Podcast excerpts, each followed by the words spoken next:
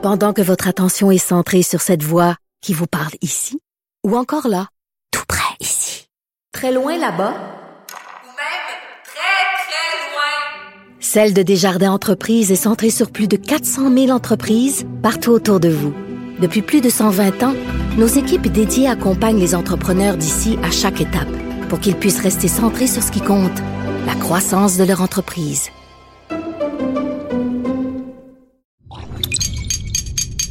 Cube Radio.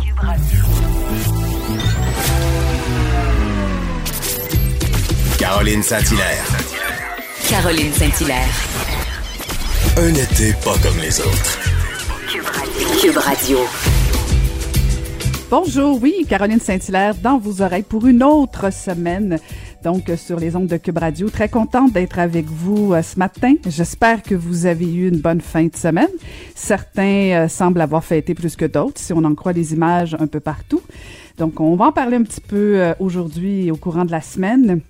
Et ne manquez pas vers la fin de l'émission, on a encore une fois de la très très belle et grande visite euh, il est humoriste, mais aussi devenu chanteur euh, tout récemment. Anthony Cavana sera avec nous un petit peu plus tard.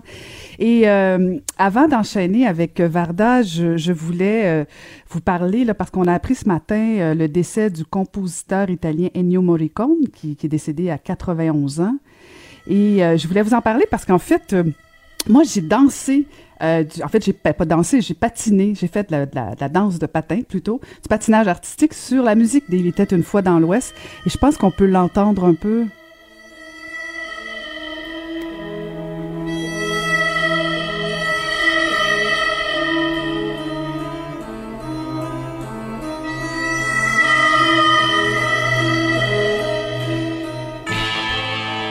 On va se le dire. Merci Achille, euh, c'est... Euh, c'est euh, cette terre là qui est euh, lancinant d'harmonica. Moi, à chaque fois, me donne la chair de poule. Et euh, quand j'étais toute jeune, j'avais effectivement fait du patinage artistique sur cette terre-là. Alors, c'est c'est de beaux souvenirs ce matin. Bien sûr, il a fait plus que ça, M. Morricone. C'est 500 musiques, donc...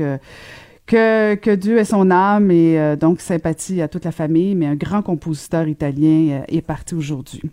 Et maintenant, ben, on va aller jaser avec notre formidable chroniqueuse Varda Étienne. Le, commentaire de Varda Étienne, une vision pas comme les autres. Bonjour Varda. Madame la comtesse, je vous ai trouvé un autre nom maintenant. La comtesse, de l'Estrie. Comtesse de l'Estrie. Comtesse? Mon Dieu, t'as pas beaucoup d'ambition pour moi, je trouve. Mais ma pauvre chérie, on est au Québec. tu veux que je te... Ben, comtesse du Québec, du Québec, t'es big. Non, pas, juste de l'Estrie. pour l'instant comtesse de l'Estrie. Chaque chose en son temps. on a quelques semaines. J'ai quelques semaines pour te convaincre que je vaux plus que ça. Comment vas-tu, belle Caroline? Ça va très bien, ça va très bien. Puis écoute, euh, je sais pas si toi, les fins de semaine, tu vas sur les réseaux sociaux, mais euh, je pense que tu vas nous en parler un peu. Hein?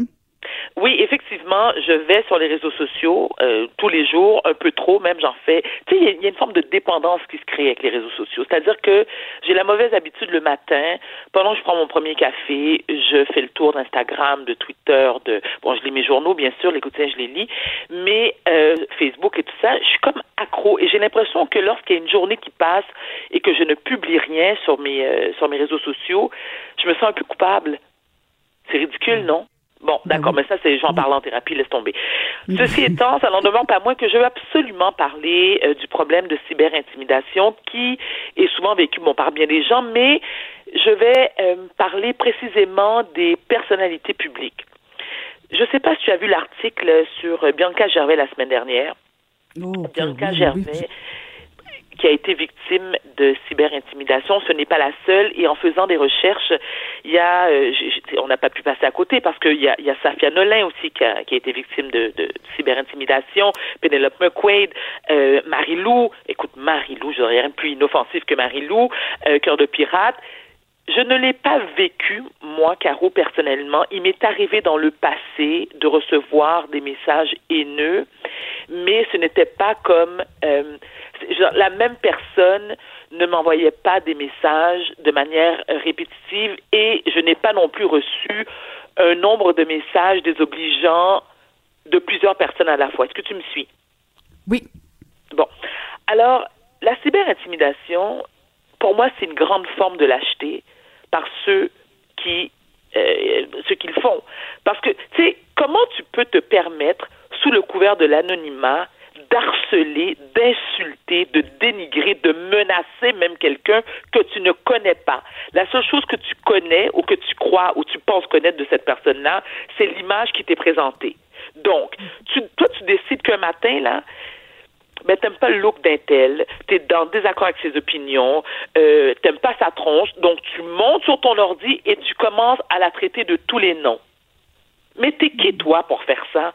Et je me dis à quel point t'es malheureux avec ta petite personne pour n'avoir rien d'autre à faire qu'aller troller. Donc, moi, ce que je dis, c'est que j'encourage fortement de dénoncer ce genre de comportement et les individus qui le font. J'ai décidé, Caroline, que la personne qui va m'insulter sur Facebook, sur Instagram, sur Twitter, non seulement je dénonce tes propos, mais je vais aussi donner tes coordonnées et dire qui tu es. J'ai ce droit-là, moi. Je me dis, tu te permets de m'insulter, tu me donnes le droit de te dénoncer. Et c'est en. Il y a des gens qui préfèrent taire leurs détracteurs qui les insultent. Et je me dis non, tu dois le dénoncer parce que en te taisant, tu offres à cette personne-là le choix et le droit d'aller le faire à d'autres. Et jusqu'à quel point on doit accepter des comportements, et souvent, la majorité des, des, des, victimes de cyberintimidation sont des femmes, Caroline, il faut le mentionner. Quand Penelope oh, oh, oh, oh, oh, oh, non, non, mais, pas juste des femmes. Les attaques des hommes et des femmes sont pas pareilles, là. Ce que je dis, Caroline, c'est que la majorité sont des femmes. Moi, j'ai fait des recherches là-dessus et c'est ce que, écoute, c'est ce que, c'est ce que j'ai pu lire et trouver sur le sujet. Penelope McQuaid, quand elle a été victime de cyberintimidation, il y a un genre de débile léger, profond, psychopathe, là, qui prenait, non seulement qui l'harcelait de manière répétitive, mais qui se permettait aussi de lui envoyer des images obscènes.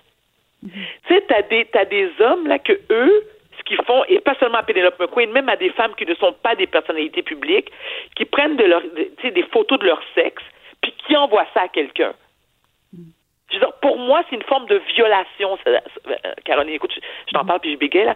Ça me, ça me bouleverse, moi, d'entendre ça. Je veux dire, ah non, des, histoires d'horreur sur les réseaux sociaux, on en voit, on, on en lit souvent. Hein. Et comment on arrête ça, Caroline, selon toi? Est-ce qu'on dénonce, là, on dénonce, on, dénonce, ah oui, on dénonce faut... pas? Ah oui, oui, il faut dénoncer. pas? on dénonce, on critique, on bloque. Euh, euh, moi, je pense qu'il faut. Puis, je pense qu'on le fait de plus en plus. Puis en fait, c'est ça. Quand j'ai vu ton sujet, euh, Varda, je réfléchissais puis je me disais, c'est fou comme quand même sur les réseaux sociaux, il y a du bon, il y a du beau, mais il y a aussi l'extrême du lait, là, mais vraiment du lait, de la violence. Puis tu, tu, tu, tu l'as bien expliqué parce que les gens sont derrière leur écran. Ils ont l'impression que, bon, on les voit pas, on les connaît pas, ils peuvent tout se permettre. Ils s'en viennent sur notre page privée dire que nous sommes des ci, nous sommes des ça. Oui. Euh, moi, moi, pendant longtemps, je me suis tue parce que, bon, j'étais une personnalité publique. Puis quand tu es en politique, Varda, ben, il faut toujours que tu mettes des euh, gants blancs, tu sais, ou des gants...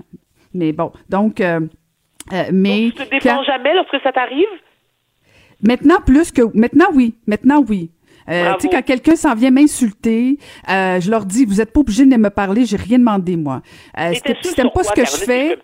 il t'insulte sur quoi? Il te reproche oh. quoi exactement? Parce que t'es pas quelqu'un qui te dérange, t'es pas quelqu'un qui aime semer la controverse. Tu, je, il te tu, tu les déranges en quoi? Ton apparence physique, ton débit, euh, tes sourcils? Écoute, ça a l'air banal, là, ça a l'air un peu extrême comme, comme exemple que je te donne, mais moi, on m'a déjà critiqué pour la forme de mes sourcils. La mhm. bonne femme, elle m'attaquait non seulement sur les réseaux sociaux, elle envoyait des lettres à TVA. Il y avait des paragraphes et des paragraphes sur mes sourcils. Donc tu dis, mais c'est quoi cette grande société de malades, là? Ah, tout à fait. Non, non, c'est. Puis il faut pas leur donner trop de pouvoir non plus parce qu'en même temps, tu sais, moi, je, je veux même pas des fois leur répondre parce que je, en leur répondant, je, je leur envoie le message que j'ai lu leur message, ça que ça m'a même dérangé. Euh, moi, Oui. je pense que des fois, li- de les ignorer, c'est encore plus blessant. Il y a des fois où non. Je veux dire, si c'est violent, agressif ou de l'intimidation pure et simple, il faut les dénoncer puis même aller à la police. Mais tu sais, des fois, c'est tout simplement, euh, t'es une belle grosse tarte. Bon, ben, qu'est-ce que tu veux que je te dise? Que si tu veux débattre avec ça, Varda, je veux dire, c'est un coup que t'as dit ça, là. Euh, fait que je, moi, j'ai jamais eu t'as jamais de- reçu de- de menace? Comme des menaces, non, non. Des propos haineux, oui, souvent, souvent, souvent. Je pourrais, euh, je pourrais faire une émission complète là-dessus. Euh, j'en ai eu plein, plein, plein, plein. J'en ai eu plein quand je suis sortie euh, du placard entre guillemets euh, avec ma relation avec Maca. Euh, Je veux dire, j'en ai eu tout le temps. Bon, quand, quand j'ai annoncé que j'étais sourde au, au Québec, bon, j'en ai eu plein de messages haineux. Je veux dire, il y en a plein tout le temps. Si le moindrement tu prends position dans un dossier, si le moindrement, comme tu l'as dit, tu sors un peu euh, du, du régulier, du traditionnel, ou si Oui. tu t'en vas trop à gauche, trop à droite, ben là, t'as la droite ou la gauche qui t'attaque. Puis c'est non, c'est le plus laid des réseaux sociaux des fois, c'est ça. Et tu sais ce qui est, ce qui est triste aussi, c'est que c'est à quel point. Bon, moi j'ai j'ai réussi avec le temps. C'est pas souvent, c'est pas tout le temps le cas, mais j'ai réussi en majeure, en, en- majeure partie de d'être indifférente. Mais quand ça commence, c'est incroyable comment ça peut nous affecter. Comment ça peut nous bouleverser, comment ça peut t'empêcher de dormir et que ça peut même te euh, faire en sorte que tu te remets en question? Tu sais, quand quelqu'un t'écrit, ben voyons, et, et ça peut peut-être sembler superficiel, mais quelqu'un qui, qui s'attaque sur ton image corporelle, qui te Ben, dit Tu fais ta carrière avec ça, c'est sûr que ça va t'atteindre. exactement, exactement, ou qui, qui essaie de s'attaquer à ton intégrité, euh, qui remet tes capacités intellectuelles en question. Moi, l'attaque qui me revient le plus souvent, c'est on sait bien, hostie de folle? Maudite folle, c'est ça le titre de ton livre, t'es une crise de folle. Et, et, et, c'est- et, et tu sais, Caroline, pourquoi ça m'affecte tant? Lorsque tu peux me traiter tous les noms. Tu peux t'attaquer à mon apparence physique, tu peux t'attaquer à mon débit, à le fait que je suis une personne controversée au Québec. Je n'ai aucun problème, j'assume. Parce que ça, ce sont des comportements où, que j'ai choisis. Ma maladie mentale, je ne l'ai pas choisie. C'est comme ma couleur de peau, je ne l'ai pas choisie. Donc, t'attaquer à ça, ou, ou oui, t'attaquer, oui, mais utiliser ce prétexte-là pour me nuire, pour me dénigrer, pour me rabaisser, oui, ça vient me chercher, Caroline. Parlons de couleur de peau. Hein? Écoute, parlons de couleur de peau parce que bon, Tu as l'avantage. Écoute, moi, faut que je passe des heures et des heures pour avoir un beau petit thé basané. Toi, c'est tout fait déjà. Effectivement, et j'en suis fort heureuse. Mais je veux te parler, je veux te parler d'un de mes confrères, mes confrères de ma communauté, qui Prétentieuse. et qui m'a beaucoup fait rigoler. Kanye West. Ben oui, ben On oui. peut parler de Kanye West? Ben je t'écoute, je t'écoute, Varda. T'es contente? Écoute, je suis scandalisée. J'ai beaucoup ri. Ça m'a beaucoup fait rire et j'ai réalisé à quel point les problèmes de santé mentale, tu sais, je veux dire, parce que Kanye West souffre, lui aussi, du, euh, il souffre de, de la maladie bipolaire. Il a admis il y a deux ans, euh, il a été soigné, il a même été hospitalisé de force par sa femme conjointe, Kim Kardashian. Écoute, qu'on rêve tous d'avoir comme première dame des États-Unis, n'est-ce pas? Un beau modèle à suivre? Mais ceci étant, je me suis dit, lorsque j'ai lu l'article, clairement, mon pauvre Kanye, tu es en phase manie en ce moment, et je suis bien placée pour le comprendre, et surtout pour le déceler. Mais ce qui m'horripile au plus haut point, c'est de me dire, la strat quelle est la stratégie derrière ça? Est-ce que c'est une façon de euh, diviser le vote? Est-ce que c'est une façon de d'enlever euh, le vote black à Joe Biden? Je- je- Caroline, toi qui es en politique, tu- éclaire ma, ma lanterne, s'il te plaît. Je n'y comprends absolument rien. Ben, je- Je comprends Écoute, rien, moi. Je, je ne suis plus en politique, mais j'ai fait la, la même euh, la même conclusion en fin de semaine en me disant c'est quoi l'intérêt dans tout ça? Un, est-ce qu'il va y aller pour de vrai? Deux, euh, est-ce qu'il veut pas diviser le vote? Euh, Mais écoute, je, je suis pas nécessairement une experte en politique américaine et ça donne bien parce que tu auras toutes tes réponses euh, tout à l'heure parce qu'on aura Luc La Liberté qui va venir nous expliquer. Ah, euh, selon lui, c'est pourquoi. Alors, reste, reste à l'écoute, Varda, et tu auras Avec toutes tes plaisir. réponses. Merci beaucoup, Caro. Pendant que votre attention est centrée sur vos urgences du matin, vos réunions d'affaires du midi, votre retour à la maison ou votre emploi du soir, celle de Desjardins Entreprises est centrée sur plus de 400 000 entreprises à toute heure du jour. Grâce à notre connaissance des secteurs d'activité et à notre accompagnement spécialisé, nous aidons les entrepreneurs à relever chaque défi pour qu'ils puissent rester centrés sur ce qui compte, le développement de leur entreprise. Ici Ricardo. Et Émilie, marchand d'IGA. On a envie de vous inspirer à bien manger. À moins de 5 la portion. Suffit de repérer les produits valeurs sûres et de les cuisiner avec une de nos recettes. Les valeurs sûres, c'est bien pensé, hein? Bien sûr! Détails sur IGA.net. Caroline Saint-Hilaire. Pas d'enveloppe brune, pas de lobbying. Juste la vraie bonne radio, dans les règles de l'art. Cube Radio. Le, le commentaire de Luc La Liberté, une vision américaine, pas comme les autres. On en parlait avec Varda Étienne de cette annonce en fin de semaine de Kenny West qui avait l'intention de briguer la présidence des États-Unis. Alors, on va aller en parler avec le spécialiste de la politique américaine, Luc La Liberté. Bonjour, Luc. Oui, bonjour Caroline, heureux de te retrouver. Ben moi de même, moi de même. Euh, écoute, euh, tu, tu, tu, tu vas nous dire exactement s'il y a stratégie derrière tout ça ou si c'est une réelle annonce, l'annonce la, de Kenny West à la présidence des, des États-Unis.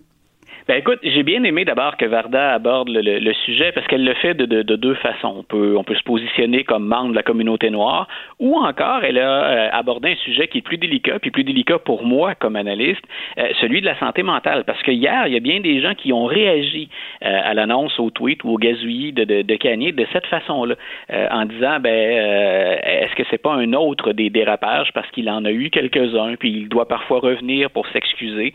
Donc c'est intéressant d'en parler parce parce qu'il y, a du sérieux, il y a de, on peut pas nier qu'il y aurait des conséquences à une candidature de Kanye West. Maintenant, est-ce que tout ça est bien possible? Parce que les chances sont, réalistes? Euh, dans un premier temps, ce que disait Kanye hier, c'est possible. Il peut encore, à quatre mois de l'élection, euh, brouiller les cartes, changer la donne.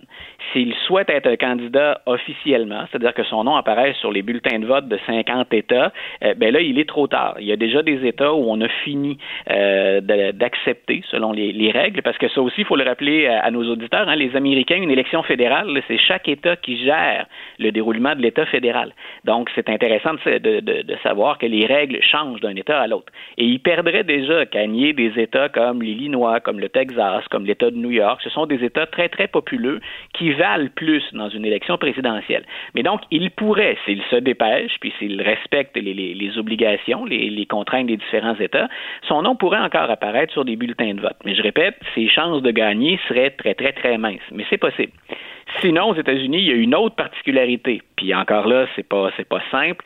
Euh, Kanye West pourrait très bien dire euh, je ne m'inscris nulle part et je mène une campagne indépendante. Je, je complète aucun document officiel et c'est possible aux États-Unis euh, que les, les, électeurs inscrivent dans certains États le nom d'une personne dont le nom figure pas sur la liste qu'on leur propose. Donc on appelle ça des write-ins. Donc on peut inscrire soi-même sur un, un, petit un petit tracé là, sur la feuille et c'est possible de mettre le nom d'un autre candidat. Mais encore là, il y a plein d'écueils pour Kanye West, c'est que c'est pas tous les États qui se comportent de la même façon. Et il y a que neuf États sur les 50 où on permet sans aucune autre forme de, contrainte, euh, d'inscrire un, nom sur la liste électorale. Donc, il y a plein d'autres États qui permettent pas d'inscrire un nom, un nouveau nom, autre que celui qu'on vous propose. Puis, il y a plus d'une trentaine d'États pour lesquels il y a un certain nombre de conditions à respecter. Donc, pour Kanye, il se fait tard. C'est pas impossible et il se fait tard. Donc, si Kanye se lance et que ce n'est pas pour gagner, parce que les contraintes du système américain ne lui permettent pas de gagner, pas euh, en annonçant sa candidature aussi tard, ben, il faut se demander effectivement pourquoi le fait-il.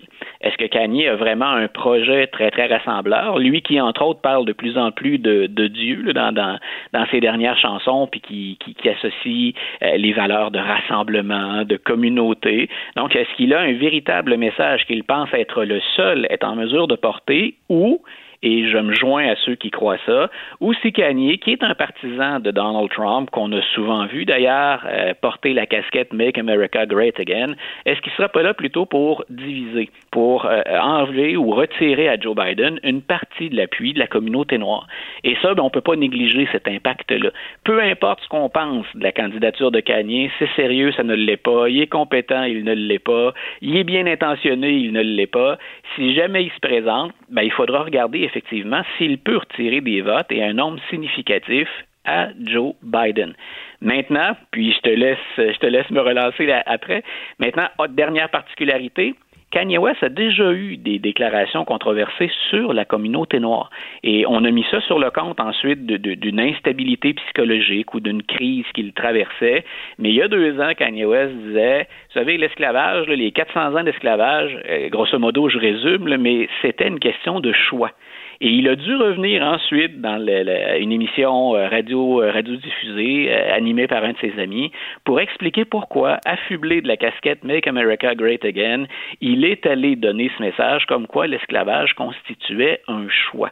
Donc, pour plein de raisons, euh, parce qu'il est le personnage Kanye West, ben on, on, doute du fait que même au sein de la communauté noire, il puisse avoir un impact sérieux. Je pense pas, Caroline, que Joe Biden et ses stratèges perdent le sommeil ce matin en pensant que Kanye West puisse être euh, un, un élément, un game changer ou un élément déterminant. Ben, c'est-à-dire, Luc, tu disais, euh, bon, imagine, écartons l'hypothèse qu'il puisse gagner la présidence. Là, bon, Oui. on, comprend que c'est peu probable, mais il y a, il y, a, il y a probablement une stratégie derrière tout ça. Ou bien c'est juste un dérapage, l'histoire dira, ou bien c'est Ouais. c'est avec une stratégie de dire, ben, je veux exister médiatiquement pendant quelques jours pour éventuellement, peut-être encore une fois, réappuyer Donald Trump pour rappeler à la communauté noire qu'il est derrière encore Donald Trump. Est-ce que, d'une part, qu'il y aille, qu'il y aille pas, il vient pas justement de faire mal quand même à Joe Biden? D'une certaine façon, oui, mais je pense que les impacts. Écoute, et là, je, je suppute. Hein, c'est, j'ai pas de, de- je n'ai pas de boule de cristal, mais quand on regarde le bilan de Donald Trump et quand on regarde ses déclarations de ce matin, ses déclarations de la fin de semaine, Donald Trump sur la question raciale, il est son pire ennemi. Ce matin, par exemple, il s'en est pris au seul chauffeur, conducteur, le pilote noir de la série NASCAR et à la série NASCAR, parce qu'on a osé retirer le drapeau des États confédérés, parce que ce pilote noir, ben, on avait trouvé un nœud, euh, un nœud coulant, un nœud de pendu dans son garage, puis finalement, ben, c'était pas dirigé contre le pilote, mais euh, Trump juge qu'on en avait fait tout un plat. Mais à chaque fois qu'il se prononce sur la question raciale, il semble diviser de plus en plus, puis ajouter un bilan qui est, et ça, j'hésite pas à le dire, catastrophique auprès de la communauté noire. Donc, est-ce que Kanye, Kanye, Kanye West, à lui seul, dans un gazouillis, dans un tweet auquel il donnera suite ou pas, on verra, est-ce qu'il est capable de renverser cette tendance-là? Surtout que moi, je pense que Joe Biden va choisir une candidate noire pour être sa colistière, pour être la candidate à la vice-présidence. Donc, je pense que l'effet Kanye, il risque d'être minime. Mais on le verra. Ce serait pas la première fois que les Américains nous surprennent. Et c'est un peu la raison pour laquelle, peu importe ce que j'en pense, j'ai pas véritablement ri quand j'ai appris que Kanye West pouvait se lancer. La dernière fois que j'ai esquissé un sourire après une candidature, c'était pour celle de Donald Trump, puis il est président depuis quatre ans. Donc, j'ai appris j'ai appris ma leçon. Fait qu'on va te demander de te retenir un peu dans tes fous rires, s'il te plaît, Luc, ça a Oui, trop de conséquences. mais, euh, mais euh, juste un petit rappel, parce que effectivement, tu parles de la vice-présidente de Joe Biden. C'est quand cette annonce-là? Cette annonce-là, M. Biden a dit pour, euh, il se laisse grosso modo à peu près un mois. Il a dit début août. Habituellement, on l'annonce avant la convention. Mais comme ça va être un modèle réduit et très différent de convention parce qu'on veut euh, limiter les rassemblements physiques, respecter la distanciation sociale, on joue beaucoup cette carte-là dans l'équipe Biden, contrairement à M. Trump qui lui dit grosso modo, on sort quand même et on se rassemble quand même. C'est devenu un enjeu politique. Donc, d'ici trois semaines à un mois, on devrait être fixé sur euh, l'identité de la, de la, de la Euh, moi, je pense que la pression est très, très, très forte et les fameuses manifestations à caractère racial, elles se poursuivent. Ça a été d'ailleurs un week-end très dur encore aux États-Unis sur fond de recours aux armes à feu, sur fond de questions raciales. Euh, moi, je pense que la pression est, est très, très forte pour que Biden fasse autre chose que de dire, vous me connaissez, hein, la communauté noire, j'ai toujours été près de vous, vous votez pour moi. Moi, je pense qu'on va lui demander de poser un geste concret et le premier geste concret que Biden peut poser, c'est ben, d'aller chercher Kamala Harris ou Val Demings ou euh, Madame Lance Bottoms, qui est la, la mairesse d'Atlanta. Moi, je pense qu'il a des candidates très fortes, très habiles, certaines très expérimentées. Euh, je pense qu'il est un peu condamné s'il veut maintenir sa, sa popularité au sein de l'électorat, là, sa cote d'amour. Moi, je pense qu'il est condamné à s'entourer de- de- d'une femme noire. Ben, c'est une belle condamnation, si tu veux mon avis, mais bon. Non, ben, j'utilise Euh, le terme condamnation. C'est-à-dire que ça- dans Oui. le sens où ça élimine les autres choix, mais non. Tout à fait. j'ai pris le- Oui, j'ai pris la peine de préciser, on a des femmes d'expérience, des femmes compétentes et des femmes qui, auprès de la communauté noire, sont très, très crédibles. Mm-hmm. Ce sont des femmes, quand je parle de Val Demings ou encore de la mairesse d'Atlanta, ce sont des femmes, ou Kamala Harris, ce sont des femmes qui, dans leur jeunesse, dans leur vécu, dans leur parcours, ben, sont très au fait de ce que c'est d'être une femme noire ou un membre de la communauté noire aux États-Unis. Elles sont jeunes en plus, hein, parce que Joe Biden n'est pas trop jeune non plus. Là, Ben, donc, ça, euh, ça, c'est l'autre grande chose- qualité qu'il faut avoir. là. En politique américaine, au niveau de la présidence, quand on est quarantaine, cinquantaine, là, on est on est encore jeune pour diriger. Donc, ça prend des gens ou une personne qui est compétente, parce qu'on ne sait pas. M. Biden l'a avoué lui-même, je ne ferai peut-être qu'un seul mandat. Et ça prend quelqu'un donc capable de, de, de, de prendre le poste à pied levé si jamais M. Biden éprouvait des, des ennuis de santé sérieux. Donc, et M. Biden l'a dit, je, je cherche quelqu'un qui est capable de, de, de diriger. Puis lui se souvient également de son expérience auprès de Barack Obama. Et c'est un peu ça la logique derrière le choix de Biden pour Obama. Je veux quelqu'un qui, en anglais, est capable de me second-guesser. Hein, quelqu'un qui est capable de me remettre en question. Obama avait pas peur d'être bousculé dans ses conceptions, dans ses idées. Et d'ailleurs, il est allé chercher quelqu'un qui est fort en gueule. Le Biden est reconnu pour s'exprimer sur, euh, pour aimer être en vedette, puis s'exprimer. Euh, D'ailleurs, il paie le prix parfois pour ça, de sa spontanéité. Mais il est allé chercher quelqu'un de, de fort et de très expérimenté. Et ça avait rassuré d'ailleurs bien des gens qui disaient mais il vient d'où lui Obama? Hein, On oublie qu'il était non seulement très jeune mais inexpérimenté en politique. Donc il avait fait ce choix de l'expérience. M. Biden va le faire pour d'autres raisons. Dans son cas, c'est les références à son âge et à son état de santé. Ça peut inquiéter une partie de l'électorat. Donc allons chercher une femme qui a les moyens de ses ambitions, euh, puis une femme qui est une femme noire, donc qui, a cette sensibilité de la communauté noire aux États-Unis. Toujours intéressant. Merci beaucoup, Luc, de nous avoir parlé ce matin. Au plaisir de se parler durant l'été. Parfait. Une bonne journée, Caroline. Merci, Luc. Pendant que votre attention est centrée sur cette voix qui vous parle ici, ou encore là, tout près ici, très loin là-bas, Ou même très, très loin. Celle de Desjardins Entreprises est centrée sur plus de 400 000 entreprises partout autour de vous. Depuis plus de 120 ans, nos équipes dédiées accompagnent les entrepreneurs d'ici à chaque étape pour qu'ils puissent rester centrés sur ce qui compte, la croissance de leur entreprise.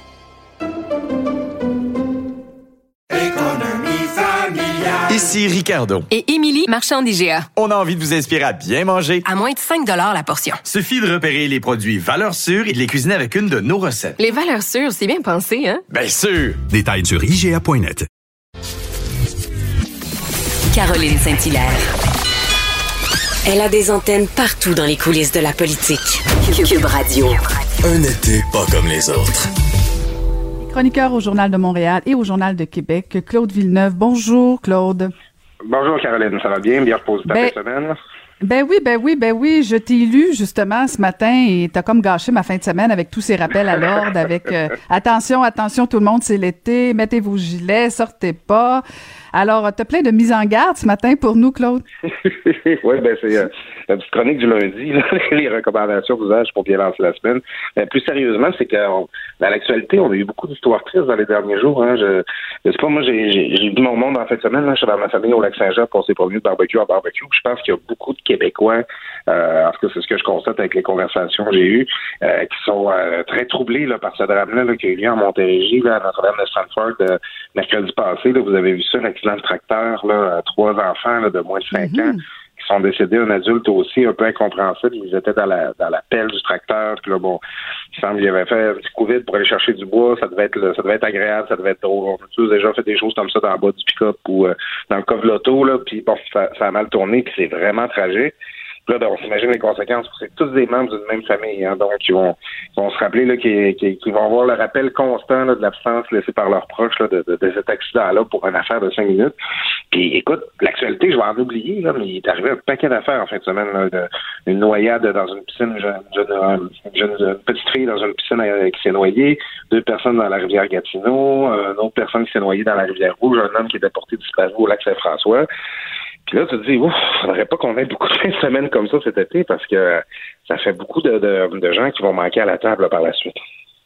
Mais est-ce que c'est selon toi, là, je ne sais pas si euh, tu as regardé les statistiques, est-ce que euh, déjà l'été euh, en termes de statistiques est, plus meurtrière, meurtrier, pardon, et, ou si si c'est l'effet de confinement et que tout le monde veut tout faire rapidement, ou si c'est aussi le, beau temps, parce qu'on va se le dire, on est juste le 6 juillet, mais en tout cas moi des fois j'ai mon impression qu'on est rendu au mois d'août tellement il fait beau, il fait chaud constamment là.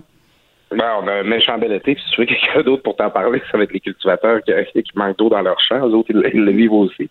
Ben écoute, c'est, je le dis dans mon texte, c'est que euh, ces, ces là les noyades, les, des accidents de quatre roues, puis les, les, les, drames très estivaux, ça revient tous les ans dans l'actualité au Québec. Ça, il y en a tous les ans. Puis euh, c'est causé par deux phénomènes là, en temps normal. D'abord, c'est que c'est des activités qu'on pratique plus l'été, hein, évidemment. Et euh, c'est l'hiver, c'est les accidents de skidoo. Bon, ça, va de soi. Mais c'est aussi que dans l'actualité, dans, l'actualité estivale, souvent, ben, il y a moins de nouvelles politiques, il y a moins de nouvelles euh, autres. Alors, c'est sûr que ces faits d'hiver-là, ils vont finir par prendre plus de place. Donc, ça, c'est la situation normale, c'est la situation initiale. Maintenant, euh, comparé avec les années passées, est-ce que cette année, on a eu plus de ces accidents-là, plus de noyades et tout? Euh, moi, je suis vraiment pas en mesure de le dire. de toute façon, c'est à la fin de l'été qu'il faudra le voir. Cela étant, comme tu le dis, c'est la fin du confinement. On a le goût d'être dehors, on a le goût de voir notre monde, on a le goût de faire la route. Euh, on prend un verre quand on se retrouve. Euh, on veut pratiquer les sports nautiques. On veut, euh, les gens ils font de, du ski, du, du quatre roues, de la motocross. ils en profitent. Alors, c'est il faudrait pas que notre goût de profiter de l'été, qui est décuplé là, par le confinement qu'on est connu, là, cause plus d'accidents. Moi, je, en fait, avec mon texte de ce matin, je voulais plus agir en prévention, disons. Là. En bon père de famille, tu nous rappelles alors de Claude. C'est gentil, c'est gentil, mais effectivement, tu as raison de le rappeler parce que que ce soit les noyades, même euh, des fois, c'est, pas nécessairement sur des gros plans d'eau. Hein, des fois, c'est juste au bord d'une petite piscine. Il s'agit de quelques secondes d'inattention. Euh, puis effectivement, on parle de, tragédie. Donc, euh, c'est un petit rappel intéressant qu'on peut lire donc dans le journal de, Québec d'aujourd'hui. Et tu veux nous parler aussi des, des 30 ans de la crise d'Oka, Claude? Oui, ben c'est ça. On avait un dossier dans journal en fin de semaine, samedi, où on parlait de cette, euh, cet anniversaire-là, 30 ans, euh, où euh, cet été-là très chaud, près de la pinette d'Oka, où, euh, s'en souviendra, là, les Mohawks, les guerriers Mohawks euh, avait érigé une barricade là, pour euh, empêcher leur promoteur là, de, de, de, faire un projet euh, domiciliaire puis d'agrandir un golf sur le terrain de la Pinette considéré comme un, territoire ancestral. Euh, écoute, moi j'avais huit ans quand ça s'est passé la crise au Imagine, j'étais quand même assez petit, donc ma compréhension des enjeux à ce moment-là était quand même restreinte. Mais je me rappelle du climat très tendu, très polarisé qu'il y avait eu là, autour de cette question-là. Puis c'est drôle que je, avant qu'on qu'on me dise qu'on faisait un dossier là-dessus, j'avais pas fait le lien, mais on dirait que 30 ans plus tard, les, blocus ferroviaires euh, qu'on a eu cet hiver en février d'un océan à l'autre euh, sur le chemin de fer canadien, c'est venu rappeler un peu ça, comme si les, conflits avec les Autochtones, c'est une de éternelle rengaine qui revient tout le temps, qu'on n'arrive pas à régler. Euh, finalement, on, en vient constater que le dossier de la pinette d'Oka aujourd'hui, il n'est toujours pas réglé de manière définitive. Imagine 30 ans après, puis ça se demandait, moi je, je, comprends, on ne doit pas négocier avec des gens qui bloquent des ponts, qui bloquent, des routes, qui bloquent des voies ferrées. C'est pas comme ça qu'il faut régler nos conflits en société. Mais ça va se demander si les dossiers qui sont importants pour les Autochtones, si on, on a la préoccupation de les faire avancer quand ils ne bloquent pas de pont. Mhm. C'est un peu l'inquiétude que j'ai. Ce serait, euh, ce, serait inquiétant de constater que la seule façon que les Autochtones vont se faire entendre, c'est de faire des gestes qui sont violents et qui sont illégaux. Oui, puis euh, moi, je me demande tout le temps, parce que, tu, tu, fais bien de le, rappeler, quand, le rappeler, pardon, quand il y a eu les blocages, tout ça, bon, ça, il y a eu un ralentissement, puis il y a eu la pandémie, le confinement. Est-ce que s'il n'y avait pas eu euh, de confinement, on aurait revu ces blocages-là? Parce qu'effectivement, tu as raison de le rappeler, Claude, à juste titre. Euh, Justin Trudeau devait rencontrer euh, les communautés, il devait y avoir des discussions avec la ville, avec les, les, les, les Mohawks, tout ça, donc les gens d'Oka, le maire, et puis on n'a jamais eu de suite de tout ça. Eh bien, écoute, euh, d'abord, ça, ça, nous permet de nous rappeler que euh, quelle année déjà nous avons eu. En 2020, c'est pas très. En tout cas, ça, ça, sera un très grand cru. On pourrait avoir un bye-bye là déjà à, à, la fin juin, début juillet, mm-hmm. euh, parce que on a l'impression que ça fait mille ans là, ces blocus euh, ferroviaires là au mois de février. Mais pourtant, il s'en est passé des choses depuis. Alors, oui, d'une part, notre économie elle a été beaucoup sous tension avant même le début du confinement. Elle a été sous une tension extrême à cause euh, que les trains passaient plus. Donc ça, c'est un, premier enjeu. Mais c'est aussi que, euh, en tout cas, j'espère qu'il n'y a pas de monde qui ont passé. Présentement, on est très vulnérable. S'il fallait que dans le contexte où notre économie essaie de reprendre son souffle, essaie de, se relever, de recommencer à fonctionner rapidement, s'il fallait que de nouvelles barricades, de nouveaux blocus soient instaurés sur les voies ferrées pour ralentir encore plus le transport des marchandises, Là, là, ça serait, ça, ça ferait encore plus mal. Là, que, en fait, l'effet combiné du confinement puis les blocus en même temps, c'est vraiment pas quelque chose qu'on a envie de vivre. Maintenant, euh, j'ai pas l'impression que les dossiers et les négociations ont beaucoup avancé justement depuis le mois de mars, disons. Mais, mais Claude, on va se le dire, là, si, euh, si euh, les gens trouvent que c'est une bonne idée de faire un blocus aujourd'hui, euh, je suis pas certaine qu'ils auraient la, faveur euh, du public derrière eux. Là. Je veux dire, à un moment donné, en, en communication, en stratégie médiatique, il y a des moments pour faire des sorties. Je suis pas certaine qu'actuellement, il y aurait beaucoup de, capital de sympathie. Hein? Pas sûr, là. Ben, ça, ben, en fait, ce qu'il faut, ce qu'il faut comprendre là-dedans, c'est pour ça que devant les revendications autochtones, on est souvent un petit peu désarmé, c'est que la stratégie des autochtones euh, ne repose pas sur le fait de convaincre l'opinion publique. C'est, c'est, c'est pas ce qu'ils recherchent. Ils veulent contraindre le politique. Ils veulent forcer le politique à bouger. Euh, le gouvernement fédéral, les gouvernements des provinces, selon l'endroit où ça se passe.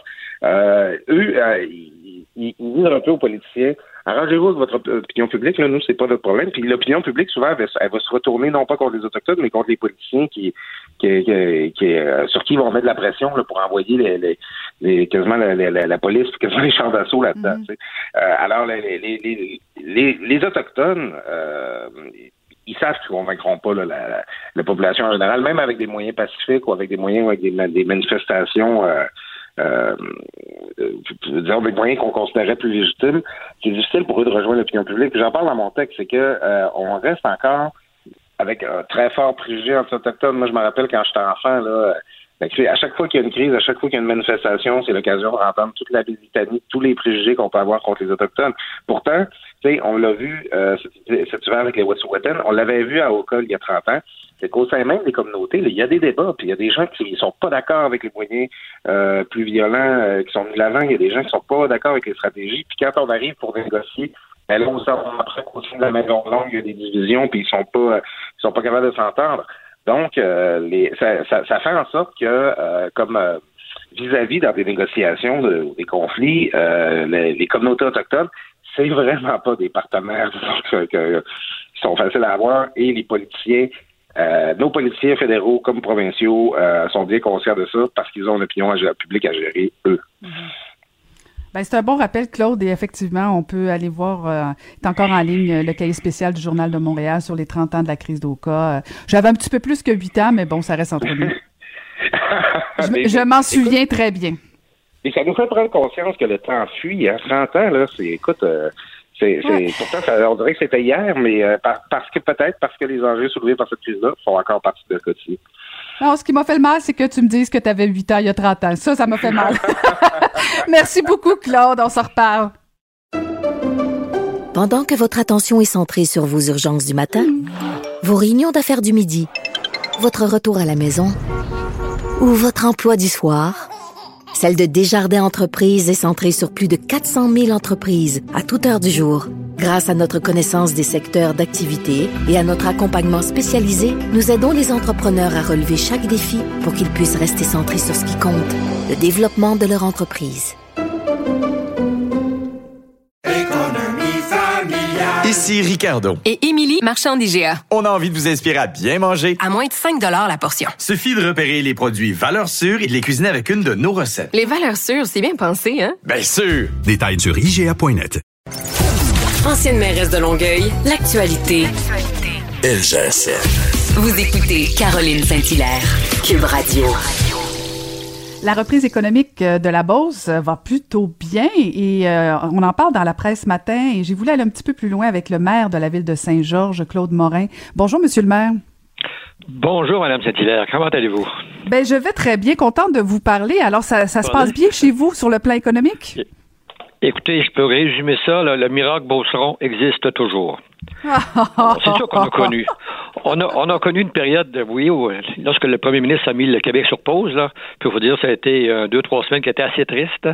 Mais lorsqu'ils sont ressortis avec les, les besoins essentiels, alors que la majorité de nos grandes entreprises faisaient partie du lot. Alors, tranquillement, on a pu, ça nous a permis de, de repartir. Maintenant, ça, ça fonctionne à, à fond. Il a pas de. Ça fonctionne à fond. cacher, ça va très, très bien. Oui. Et Ah oui, euh, on disait. manque de main-d'œuvre encore, là. On, cherche la Ah main-d'œuvre. oui, vous manquez de main-d'œuvre? Tout à fait, tout à fait, oui. Ah oui. Parce que la, la fameuse crise, elle a commencé au début. Bien sûr, notre rivière chaudière nous a fait savoir qu'elle était encore là. On a eu euh, des embarques, on a eu des inondations, mais en plein milieu de la- du confinement. C'est- C'était assez comique un peu, là. Mais ça a bien aidé. Que, puis, nous, on a beaucoup de, nouveaux arrivants, plusieurs centaines de nouveaux arrivants. Il fallait s'occuper d'eux, là. Parce que tout le monde était confiné, des gens qui parlent pas français ni anglais, qui se retrouvent tout seuls là, dans la Beauce, C'était pas évident, là. Fait qu'on a formé un comité pour s'assurer que tout le monde était en sécurité, tout le monde euh, était nourri, tout le monde avait de la nourriture. À partir de là, on, suivait la- l'activité comme, euh, vous, tout le monde, comme tout le Québec. Et puis, lorsque ça a reparti, ben, ça a reparti très vite. Puis, Dieu merci, on avait très, très peu de cas ici confirmés. Alors, encore qu'aujourd'hui, nous, depuis la mi, au début, depuis le début mai, on n'a aucun cas. Alors, euh, je vais vous dire, euh, on est fait fort Ça- dans la Beauce. Oui, oui, oui. Je reconnais, je reconnais la fierté Beauceronne avec le maire euh, Ouais. au bout du fil. Mais, mais dites, dites-moi, Monsieur Morin, quand même, on parle de relance économique. Bon, vous parlez que oui, ça se passe bien. Vous n'avez pas eu beaucoup de cas de la Ouais. COVID, euh, mais il y a quand même eu des entrepreneurs qui se sont virés de barre. Là. Je veux dire, euh, euh, oui, il y a des, des, des industries traditionnelles, tout ça, qui sont restés dans, dans, dans leur euh, dans leur champ de compétences, dans leur champ d'activité. Mais il y a des gens qui sont virés de barre justement en disant, bon, on va fabriquer des masques et euh, des outils sanitaires. Et, et c'est ça qui est intéressant de, votre expérience.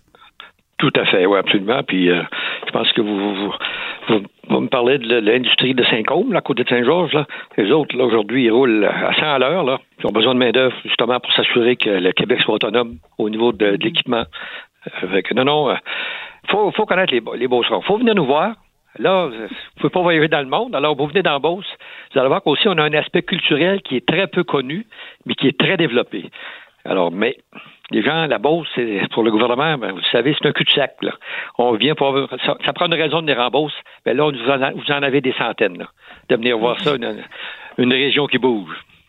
Et, et donc, vous, vous attendez. Non, mais en fait, ce que je comprends, c'est que vous invitez les, les, les gens du Québec à aller faire un tour en Beauce cet été. Donc, vous êtes ouvert euh, au commerce touristique pour l'été, là. Absolument. Absolument. Avec Destination Beauce, allez sur le site de Destination Beauce, vous allez voir tout ce qu'il y a à visiter dans notre région. C'est extraordinaire, on est, mais on n'est pas connu. On est plutôt reconnu comme étant des entrepreneurs, mais maintenant, le côté culturel, le côté touristique, on l'est en train de développer. Tu sais, on, a, une- on a une rivière euh, extraordinaire, qui est notre colonne vertébrale, puis vous la suivez. Encore hier, je me promenais dans la vallée de la Chaudière, regardez les paysages qu'il y a ici, c'est extraordinaire. Surtout en cette période de l'année. Là. Euh, Dites-moi, il y a, il y a un trône- il y a un dossier qui traîne depuis longtemps, là, parce que, bon, euh, pour vous parler de, de, de la Beauce, là, qui est un cul-de-sac, euh, vous avez juste un pont pour l'instant. Il y a- Ça fait longtemps qu'on parle du deuxième pont. C'est rendu où, ça? Oh, ah non, ça n'a pas, avancé d'un pouce, là. Mais Non. notre priorité, c'est la continuation de l'autoroute 73, là. Parce que l'autoroute, elle arrive juste au nord de, de, de Ville-Saint-Georges. Ça nous cause des, des, des problèmes de trafic énormes. Parce que tous les poids lourds, on est, on est collé, vous savez, on est collé sur la, la frontière américaine, doivent traverser la ville. Et on a seulement une route principale qui, qui traverse euh, du nord au sud, qui est notre boulevard principal, et que ça crée euh, des, du trafic. On a eu deux accidents mortels dans les trois dernières années, là, impliquant les poids lourds en pleine ville. C'est pas normal. là. Oui, le deuxième pont, c'est sûr que si on nous offre un deuxième pont, on va le prendre, là. Mais pour l'instant, c'est vraiment. Le problème n'est pas est-ouest, il est nord-sud. Alors, euh, je pense que tout le monde est au courant. mais ça bouge pas. Et, vous faites allusion, Monsieur le maire, au fait que vous êtes collé sur euh, les frontières américaines. Euh, on parle de réouvrir les frontières peut-être le 21 juillet. Est-ce que, comme maire, c'est un enjeu qui vous préoccupe euh, à court moyen terme? Pas vraiment. Pas vraiment, parce que les citoyens de la Beauce vont, ils vont sur les côtes, la côte est américaine, là, au Lorchard, Hampton Beach, Ogunquit, qu'on est tout proche. Là. C'est à peu près les seuls endroits que nos gens vont. très peu d'Américains viennent de ce côté-ci mais nos gens y vont. Mais les citoyens, quand je parle aux citoyens, ils veulent tout que ça roule, ils veulent tout euh, alors, tourner sur le bord de la plage, là. Mais on leur dit que le risque est plus élevé pour euh, les raisons qu'on connaît aux États-Unis, là. Mais, mais que voulez-vous? Le Beauceron, lui, euh, il veut que ça bouge, il veut avancer, puis il veut pas rester sur place. Le Beauceron, il se sent invincible, si je comprends bien. Pratiquement, oui. Oui, mais parce que vous êtes conscient que si les, les, les gens de votre ville euh, s'en vont faire un tour aux États-Unis puis qu'ils reviennent, ben c'est peut-être euh, un potentiel augmenté au niveau du risque de la COVID, de, au niveau de la propagation dans votre ville? Euh, tout à fait, on est conscient de ça, là, mais je pense que nos, nos élus au plus haut niveau sont conscients de ça. Ils, n'ouvriront pas la frontière pour nous faire plaisir.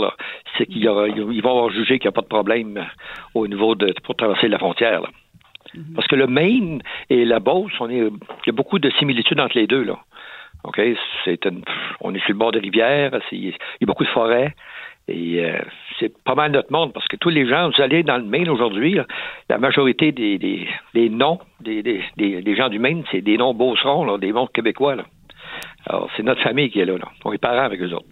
Mhm, mhm. Alors, dites-moi, Monsieur le maire, si, si je vais aller faire un tour en Beauce cet été, qu'est-ce qu'il faut que j'aille voir? Vous venez à Saint-Georges, vous venez voir le, parc de la Seigneurie, l'île Poseur et le parc des Sept Chutes qui est en plein centre-ville. On a le, symposium d'art ici, on, est, on était à notre septième année cette année. Le but, c'est d'en faire dix ans. On a des sculpteurs de partout dans les pays francophones au monde qui, à chaque année, venaient ici au nombre de dix nous faire des sculptures. C'est unique. Ça va devenir le plus grand musée extérieur en Amérique du Nord une fois terminé. Ensuite, malheureusement, au mois de juin, c'était, on a le, le parc, pas le parc, mais le musée des Lilas, OK, on a plus de 700 sortes de lilas différents sur notre île, là, qui est extraordinaire quand c'est tout, euh, tout euh, fleuri. On devait d'ailleurs avoir un congrès international du lilas ici à Saint-Georges cette année, qui a été remis à cause de la pandémie. Là. Mais c'est des, des, Ensuite, le parc des Séchutes, c'est une rivière qui coule à l'ouest de la ville de Saint-Georges. Il y a un paquet de chutes, puis il y a des sentiers merveilleux à faire à pied, là, puis pique-niquer. Euh, écoutez. Puis, finalement, sans oublier la chaleur, les, la chaleur des Beaucerons. On sait recevoir. Hein? Et puis on est, on se lève le lendemain matin. Alors, j'ai l'impression que vous allez être là longtemps. Les élections municipales s'en viennent, Monsieur le maire, l'année prochaine. Est-ce que vous serez, vous serez candidat?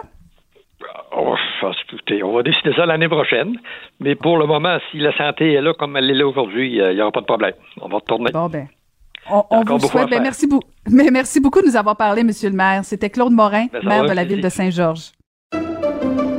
Pendant que votre attention est centrée sur cette voix qui vous parle ici, ou encore là, tout près ici, très loin là-bas, ou même très, très loin, Celle de Desjardins Entreprises est centrée sur plus de 400 000 entreprises partout autour de vous.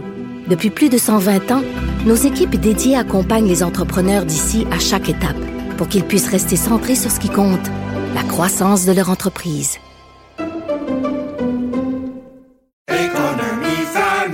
Ici Ricardo. Et Émilie, marchand d'IGA. On a envie de vous inspirer à bien manger. À moins de 5 la portion. Suffit de repérer les produits valeurs sûres et de les cuisiner avec une de nos recettes. Les valeurs sûres, c'est bien pensé, hein? Bien sûr! Détails sur IGA.net. Caroline, Caroline Saint-Hilaire. Le divertissement radio de vos vacances. Cube Radio. Le, le commentaire de Mathieu Boccoté, dépensé pas comme les autres. Et on va retrouver Mathieu Bocoté. Bonjour Mathieu. Bonjour. Alors Mathieu, tu veux nous parler de la lettre de Paul Saint-Pierre Plamondon contre la gauche haineuse? Ouais, mais c'est quelque chose qui m'a impressionné parce que on voit de plus en plus dans le, on le voit sur les médias sociaux qui sont, soyons honnêtes, un environnement toxique euh, où les, les, insultes fusent souvent. il y a une intimidation très particulière, mais qu'on ose rarement nommer.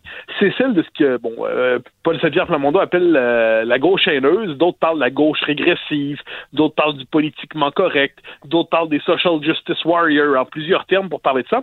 Mais appelons ça, c'est une petite mouvance qui euh, assimile toute forme de désaccord avec le multiculturalisme et toute forme d'affirmation nationale au racisme, euh, au populisme, au nationaleux, à la dictature identitaire, euh, au, au, à la xénophobie, bon, tout ce vocabulaire-là.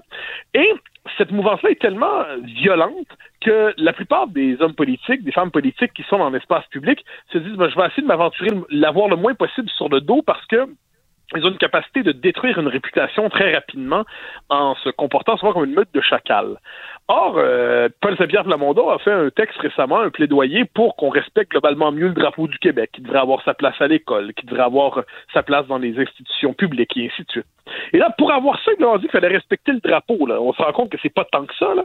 Eh bien, accusation, populisme national, euh, populisme identitaire, les insultes, flirte avec les identitaires, puis on sent, on sent que là, on est dans, au sommet de l'insulte. Et on voit sur les réseaux sociaux cette espèce de déchaînement-là chez certains influenceurs de cette gauche radicale haineuse régressive, disons ça comme ça. Et là, la plupart du temps, les, politiques, quand ils subissent de telles tempêtes, ils préfèrent s'en tenir loin. Ils se disent bon, on va, on va passer à autre chose là pour pour éviter d'avoir ça sur le dos. Et plutôt, eh ben, Paul Saint-Pierre a fait un texte assez bon, franchement, sur Facebook pour, euh, qui est le lieu où les gens s'expriment aujourd'hui de plus en plus, pour dénoncer ce qu'il appelle la gauche haineuse. Et là, bon, Xavier Ramonda, on connaît son profil, c'est un homme du centre-gauche, c'est un social-démocrate, euh, il n'a pas le profil, à ce que j'en sais, d'un nationaliste conservateur, il ne vient pas de cette mouvance-là du, du, mouvement souverainiste, d'ailleurs, il vient même pas du mouvement souverainiste à l'origine, et là, il fait une critique de la gauche haineuse, non pas au nom de la gauche ou de la droite ou d'ailleurs, mais simplement au nom de l'esprit démocratique. Et ça, je pense que c'est quelque chose qui est très important aujourd'hui, c'est être capable de restaurer le débat public en empêchant que des factions composées de spécialistes de l'intimidation idéologique et numérique et médiatique puissent dominer le débat public, rendre des débats interdits, mais pour ça, il faut la confronter. Mais pour la confronter, il faut être capable de subir, j'en sais un peu quelque chose, euh, des tempêtes et des tempêtes de crachats, eh bien, mais il faut oser la confronter, cette gauche haineuse-là, en disant vous ne respectez pas les règles de la démocratie, vous n'acceptez pas le, principe élémentaire du débat public, vous pensez lutter contre l'intolérance, mais en fait, vous êtes les pires intolérants, vous croyez lutter contre la haine, mais en fait, les spécialistes des propos haineux, c'est vous, encore faut-il encore une fois la confronter. Et je note que donc euh, Paul Saint-Pierre Plamondon, dans le cadre de la course à la chefferie au Parti québécois, autour de l'enjeu du fleur de euh, a osé critiquer cette gauche haineuse sans se renier, sans se trahir. Je trouve que c'est une contribution qui mérite d'être soulignée dans notre débat public où normalement les colonnes vertébrales ont tendance à manquer. Ben, t'as raison de, de, de, le souligner. Puis j'en ai parlé un petit peu avec euh, Varda Étienne en ouverture d'émission, Mathieu. Puis bon, tu parles de toi, de ta propre expérience, où on le sait, là, souvent, euh, tu, tu, suscites quelques réactions, disons ça comme ça, euh, que ce soit sur Twitter ou Facebook. Ah, ben oui, voilà, voilà, je, je mets.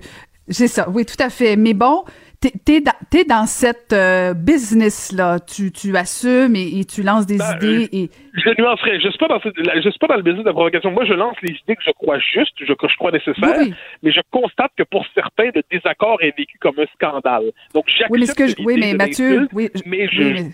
Non, mais ce que je veux dire, c'est que tu donnes des textes, tu donnes des, des, des textes d'opinion, donc euh, ça suscite des échanges. Ça justifie pas euh, les attaques ou les propos haineux, on s'entend. Mais ce qui est euh, ce qui est audacieux de la part de Paul Saint-Pierre Plamondon, c'est que premièrement, il est en campagne, il est en course au leadership, et c'est exactement ce que je disais avec Varda, parce que moi, quand j'étais en politique, justement, en politique habituellement, tu veux davantage rassembler, tu veux convaincre, tu veux pas diviser, tu veux pas confronter tout le temps, et c'est un geste audacieux quand même euh, d'oser nommer la chose, euh, surtout que, bon, à part quelques extrémistes qu'on nommera pas pour pas les rendre intéressants ou importants, euh, il y a quelques personnes là-dedans qui peut-être euh, sont des sympathisants euh, ou potentiellement des, des, des, sympathisants soit du Parti québécois euh, ou de Québec solidaire. Là, je te parle pas des extrémistes, là, je te parle de certaines autres personnes, une petite gauche, là, disons ça comme ça. Et c'est quand même audacieux de la part de Paul Saint-Pierre Plamondon, tu as raison de le souligner. Oui, puis je, je que c'est audacieux, puis tu as tout à fait raison de dire en politique, il faut rassembler.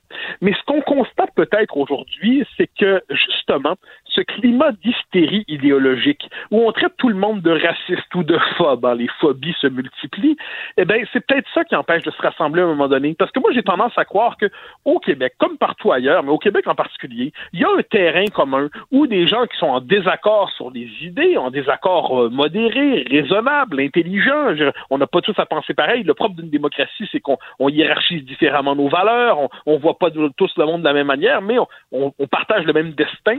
Eh bien, il y aurait de la, place normalement pour avoir un débat civilisé.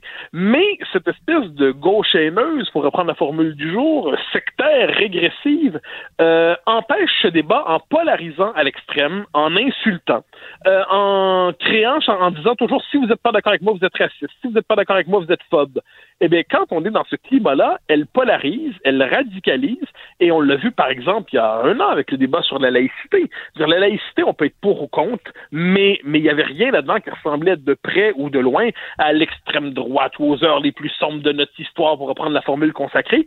Pourtant, ces mots-là apparaissent toujours quand on parle de questions d'affirmation d'identité ou d'affirmation collective, comme si, le, comme si le collectif était toujours le masque de la tyrannie de la majorité.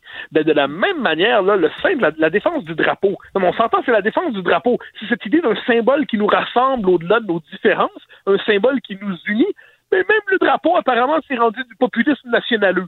Donc là, ce qu'il faut peut-être, la condition pour rassembler les Québécois, les, ou à tout le moins, je dirais avoir des débats constructifs. Donc les rassembler, c'est-à-dire, on sera en désaccord, mais on est capable de savoir qu'on est quand même dans la même entreprise collective.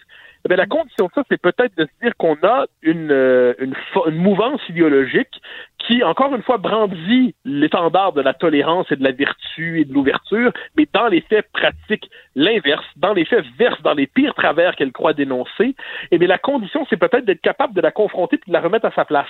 Les hommes politiques, les femmes politiques, la plupart du temps, décident d'éviter ça. On se dit, on leur donnera pas de visibilité, il faut pas trop. Eh bien là, non, ils décident de les confronter, ils décident de nommer cette mouvance, ils décident de la critiquer. Moi, j'ai tendance à dire, c'est franchement, c'est étonnant. C'est étonnant parce que c'est euh, c'est pas vraiment la, règle et j'ai tendance à, célébrer le, le, geste en disant bravo. Euh, mm-hmm. Ensuite, il y aura d'autres débats dans cette course-là qui, je l'ai eu l'occasion de le dire à ce micro, euh, qui est plus intéressante qu'on ne le dit, mais qu'il y a un rappel à l'ordre démocratique, appelons ça comme ça. Moi, je trouve que c'est une bonne nouvelle. Ensuite, on sera de gauche, de droite, conservateur, progressiste, multiculturaliste, nationaliste. On aura toutes nos nuances et toutes nos différences, mais il faut qu'il y ait ensuite un rappel à cette idée que la démocratie ne saurait s'écrire à l'encre de l'injure permanente. Mm-hmm. et, ça me faisait me souvenir de, ton livre, justement, L'Empire du politiquement correct. tu y faisais déjà allusion dans ton livre, Mathieu. Ah, ben oui. Euh, et, je fais pas je fais pas du name dropping de ton livre euh, volontairement là, mais parce qu'on a déjà eu la discussion parce que la droite va va être virulente aussi au niveau des attaques, mais la différence avec la gauche euh, et surtout l'extrême et la, haineuse, bon je sais pas si la liaison se fait bien, euh, elle est culpabilisante. Et c'est ça qui fait que euh, on se sent toujours mal. Et on va se le dire puis tu le dis dans ton livre euh, c'est toujours chic et de bon goût d'être de gauche. Euh, et quand les attaques viennent de ces gens-là ben on se dit qu'ils doivent avoir raison. Et donc on se sent un petit peu coupable. Et donc c'est aussi ça le, phénomène sur les réseaux sociaux. Ah oui, absolument. C'est une puissance de culpabilisation. Hein. Et moi, je, note ça. Puis moi, faut dire, je, je raffole pas du clivage gauche-droite. Ça, j'ai eu l'occasion de le dire. Pour moi, c'est un clivage qui simplifie à outrance la vie politique, mais convenons qu'il a son utilité, ne serait-ce que, que parce que beaucoup de gens s'y réfèrent. Euh, moi, j'ai tendance à dire que par définition, s'il y a une gauche, il doit y avoir une droite et l'inverse. Et il faut accepter, ça c'est ma conviction. C'était d'ailleurs très gentil de référer à mon, mon livre. Je plaidais à la fin pour ce que j'appelais un conflit, éloge du conflit civilisé. C'était mon dernier chapitre. Le conflit civilisé, pour moi, ça veut pas dire qu'on doit tous se mettre d'accord. Ça veut dire que dans une société, on accepte l'idée qu'aucun parti, aucun camp, aucune mouvance n'a le monopole du vrai, du juste et du bien. Et qu'inévitablement, sur la société, il y a plusieurs regards, il y a plusieurs points de vue, il y a plusieurs perspectives.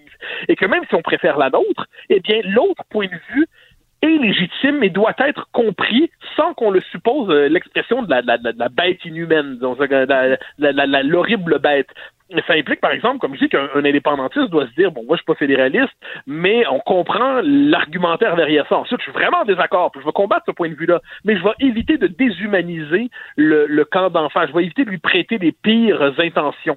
Euh, je vais, de la même manière, je suis plutôt conservateur, mais j'ai tendance à dire, les, les progressistes, s'il en faut, c'est comme, comme j'aimais dire, euh, une société qui ne serait que conservatisme serait une société poussiéreuse, une société vouée à la muséification, et une société que progressiste serait une société vouée au déracinement et à la désincarnation. Bon, on a besoin de tous les courants dans une société, mais la condition pour que ces courants puissent débattre, c'est qu'il n'y ait pas cette tentation totalitaire du monopole du vrai, du juste et du bien. Et encore une fois, ce paradoxe aujourd'hui, ou cette fraude en fait, qui consiste au nom de la tolérance à pratiquer la plus grande intolérance idéologique, euh, ça, ça commence à être dangereux. Le, le racisme, faut le dire, hein, le racisme, c'est toxique, c'est odieux. C'est probablement la marque la pire de l'esprit humain.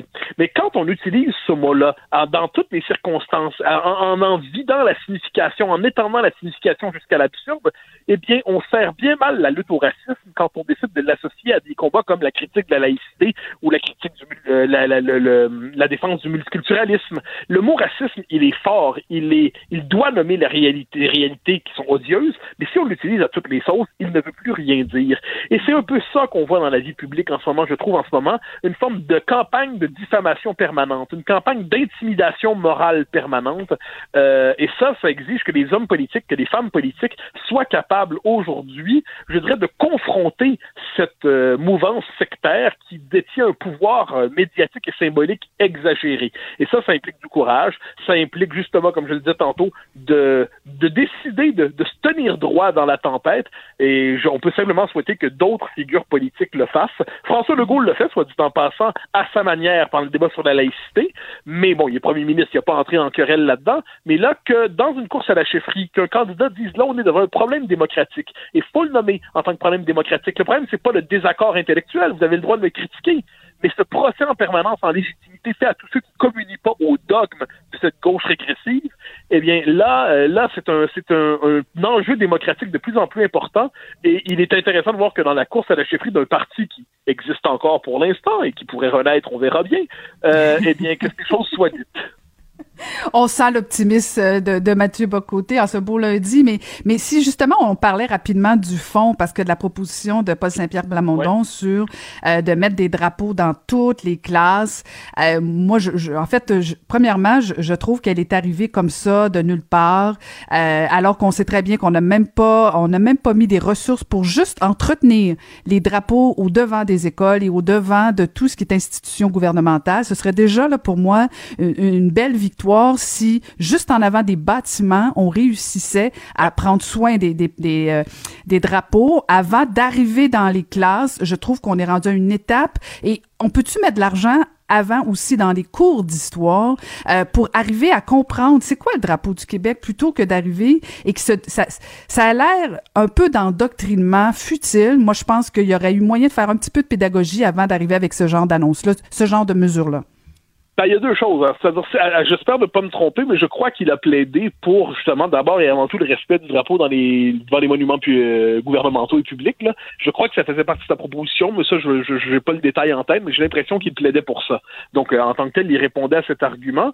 Pour la question en classe, je, je, je comprends euh, de tes réactions, ta réserve, mais voilà ce que je, dirais, je répondrais à ça. C'est que s'il y a une chose qui ne devrait pas causer, susciter polémique, c'est une chose qui devrait nous rassembler parce que au-delà justement de nos désaccords, de nos différends, de nos sensibilités, de nos orientations, on a un destin partagé, c'est le Québec. Si c'est rendu qu'au Québec, le drapeau du Québec est vu comme une forme d'endoctrinement, ça, je trouve que ça en dit beaucoup sur notre espèce de comment dire, l'effritement progressif des évidences longtemps portées par le Québec. Mathieu, le, Mathieu, sais-tu oui. pourquoi? Mathieu, non, je, suis obligé de te couper, là, parce que je veux être sûr que, que c'est pas, c'est pas que le drapeau du Québec soit dans des classes qui fait de l'endoctrinement. Ce qui risque d'arriver, c'est que tu le sais très bien, la, la, la suite de ça. C'est qu'à ce moment-là, il va falloir aussi amener le drapeau du Canada. Et c'est là où ça va avoir, ah, selon moi, des dérapages le ministère, pour moi, le, le, ce que j'en sais, l'éducation est un champ de compétences provincial, comme ils nous disent, au moins, on, on, va quand même faire un usage significatif de la Constitution qui nous a été imposée. Si on n'est pas, disons ça comme ça, si on peut même pas utiliser le, c'était même pas imposé, mais 1867 on l'a accepté, mais euh, c'est 82 qu'on nous a imposé. Mais moi, je, je crois que le drapeau du Québec, c'est spontanément, c'est le lieu de notre rassemblement. On parle d'une assemblée nationale au Québec. En plus, j'ajouterais que c'est un beau drapeau. Franchement, c'est un drapeau qui plonge dans notre histoire, qui, qui réussit, qui, qui, qui moi je le trouve très émouvant notre drapeau. Soyons honnêtes là-dessus. Et je pense que la, la, la propagande, ça je l'ai déjà dit en d'autres temps, c'est ceux qui voudraient par exemple dire qu'il faut enseigner la souveraineté à l'école. Il faut se rappeler qu'il y a des souverainistes qui plaidaient pour ça auparavant. Moi, j'avais dénoncé ça vertement. Moi, je suis un indépendantiste euh, fervent, mais c'est pas à l'école à enseigner l'indépendance du Québec. Ça n'a pas de sens. Elle doit pas enseigner l'indépendantisme, le fédéralisme, le multiculturalisme, le féminisme, l'écologisme, le conservatisme. La vocation de l'école, c'est pas de faire la promotion d'une idéologie quelle qu'elle soit, même si c'est la nôtre. La vocation de l'école, c'est de transmettre connaissance, c'est de transmettre culture, savoir, patrimoine de civilisation. Mais pourquoi le drapeau aurait sa place là? Mais parce que dans une société aussi fragmentée que la nôtre, parce que c'est inquiétant, moi je m'inquiète beaucoup de cette espèce d'effritement, de fragmentation des identités, où chacun se replie dans sa, son individualité ou sa petite communauté, quelle qu'elle soit, eh bien, avoir un symbole renouer à travers ce symbole avec cette idée d'un commun qui nous dépasse, d'un commun qui nous transcende, d'un commun auquel on participe malgré tout ce qui nous divise, je trouve que c'est c'est une forme d'évidence avec laquelle le renouer. Mais je suis d'accord avec toi, euh, les cours d'histoire devraient être revalorisés. Euh, puis soit du temps passant, quand on parle d'endoctrinement à l'école, ce que je trouve drôle, c'est que ceux qui s'opposent à la présence du drapeau, par exemple, en ce moment, sont souvent ceux qui ont plaidé pour le cours ECR pendant des années. S'il y avait de l'endoctrinement, c'était bien ce cours ECR. S'il y avait de l'endoctrinement, c'était bien cette espèce de, de, logiciel multiculturaliste imposé à toutes les années de l'école, sauf à la troisième année du secondaire. Alors si le drapeau, c'est de l'endoctrinement, moi je me dis, comprends la, réserve en tant que telle, mais l'école est l'école d'une société, c'est l'école d'un peuple, c'est l'école dans une nation. il peut être le, langage commun de cette nation. Il nous rappelle notre destinée partagée. Dans une société plus fragmentée que jamais, on peut peut-être se réjouir à l'idée de voir la jeune génération se réconcilier avec ce si beau drapeau. Sur ces sages paroles, je te dis à demain, Mathieu. Au grand plaisir, à demain. Caroline Saint-Hilaire. Pas d'enveloppe brune, pas de lobbying. Juste la vraie bonne radio, dans les règles de l'art. Cube Radio. Elle est journaliste et notre chroniqueuse pour tout l'été, euh, pour euh, suivre les tendances et les, la, de la société pour tout l'été. Donc, Maude Goyer, bonjour Maude. Bonjour Caroline. Alors, tu as eu un beau week-end, toi, et tu vas nous raconter ça.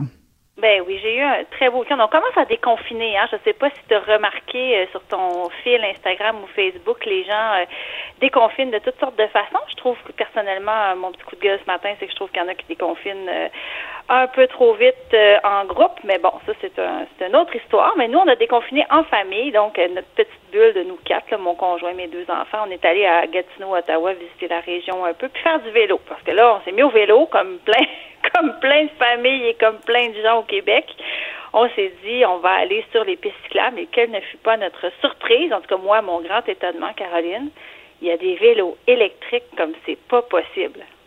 Ah, ouais c'est vraiment la nouvelle tendance. Là, je me suis demandé, est-ce que euh, je parlais de ça après, on était on est allé à la plage Britannia dans le coin d'Ottawa, puis là je disais je disais à mon conjoint et à mes enfants, est-ce que trouvez-vous que c'est comme s'ils trichaient, trouvez-vous qu'ils sont comme paresseux ou vous trouvez que c'est super? Qu'est-ce que vous pensez de ça? Est-ce que c'est le vélo du futur? Puis j'ai fait quelques recherches recherches, Caroline, puis en effet, en fait, le vélo euh, qu'on appelle le vélo à assistance électrique, le VAE, c'est vraiment la grosse affaire depuis 3, 4, 5 ans et on, tous les fabricants, les détaillants, les manufacturiers s'entendent pour dire qu'on est au début de la vague. Donc, des vélos électriques, on va en voir de plus en plus. Toi, est-ce que tu en as un? tu te promènes à vélo, toi, Caroline? En vélo, mais pas électrique. Je, suis une, vieille, euh, une vieille euh, vélo traditionnelle. Vélo traditionnelle. Mais en fait, les, vélos électriques sont très populaires depuis, euh, comme je te dis, 4-5 ans, chez les 50 ans et plus surtout. Mais là, c'est les 30-50 ans qui Fait que là, tu pensais que tu pensais que j'étais à vélo électrique automatiquement. Une conclusion facile, Maud Gollier. c'est pas ça que j'ai dit. Mais en fait, c'est que les 30-50 ans, tout à coup, commencent à s'y intéresser. Pourquoi? Ben, premièrement, parce que le look, hein, les, les, caractéristiques, tout le design, ça, ça s'est beaucoup amélioré ces dernières années. C'est des vélos qui sont de plus en plus beaux, donc ça ressemble à un vélo de montagne ou un vélo hybride. Euh, la batterie là qu'on met, euh, qui, qui, est en dessous, en fait, la batterie rechargeable, elle est à peine visible. Euh, mon fils était meilleur que moi. Des fois, j'avais l'impression que c'était un vélo électrique. Puis là, mon fils me disait, ben non, c'est une bouteille d'eau en métal qu'elle avait. C'était pas un vélo électrique. regarde comme il faut, maman. On les voit bien, les vélos euh, électriques. Il y a vraiment comme l'espèce de petite batterie qui est un peu, qui, qui est un peu cachée.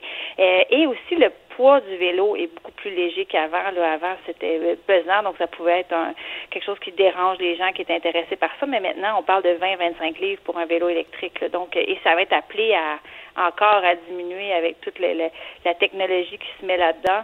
Euh, la batterie aussi peut, jusqu'à 110 km. Donc, euh, on parle de 4-5 heures de vélo, disons, là, selon les conditions, mais quand même, ça commence à être intéressant comme autonomie. Puis la vitesse, 32 km heure. C'est pour ça que les, il y avait des mamies, des grands-mamans qui me dépassaient sur la piste là. Je me disais, mon Dieu, mais son donc. Tes mamies avaient 50 ans, là, c'est ça que tu veux dire aussi?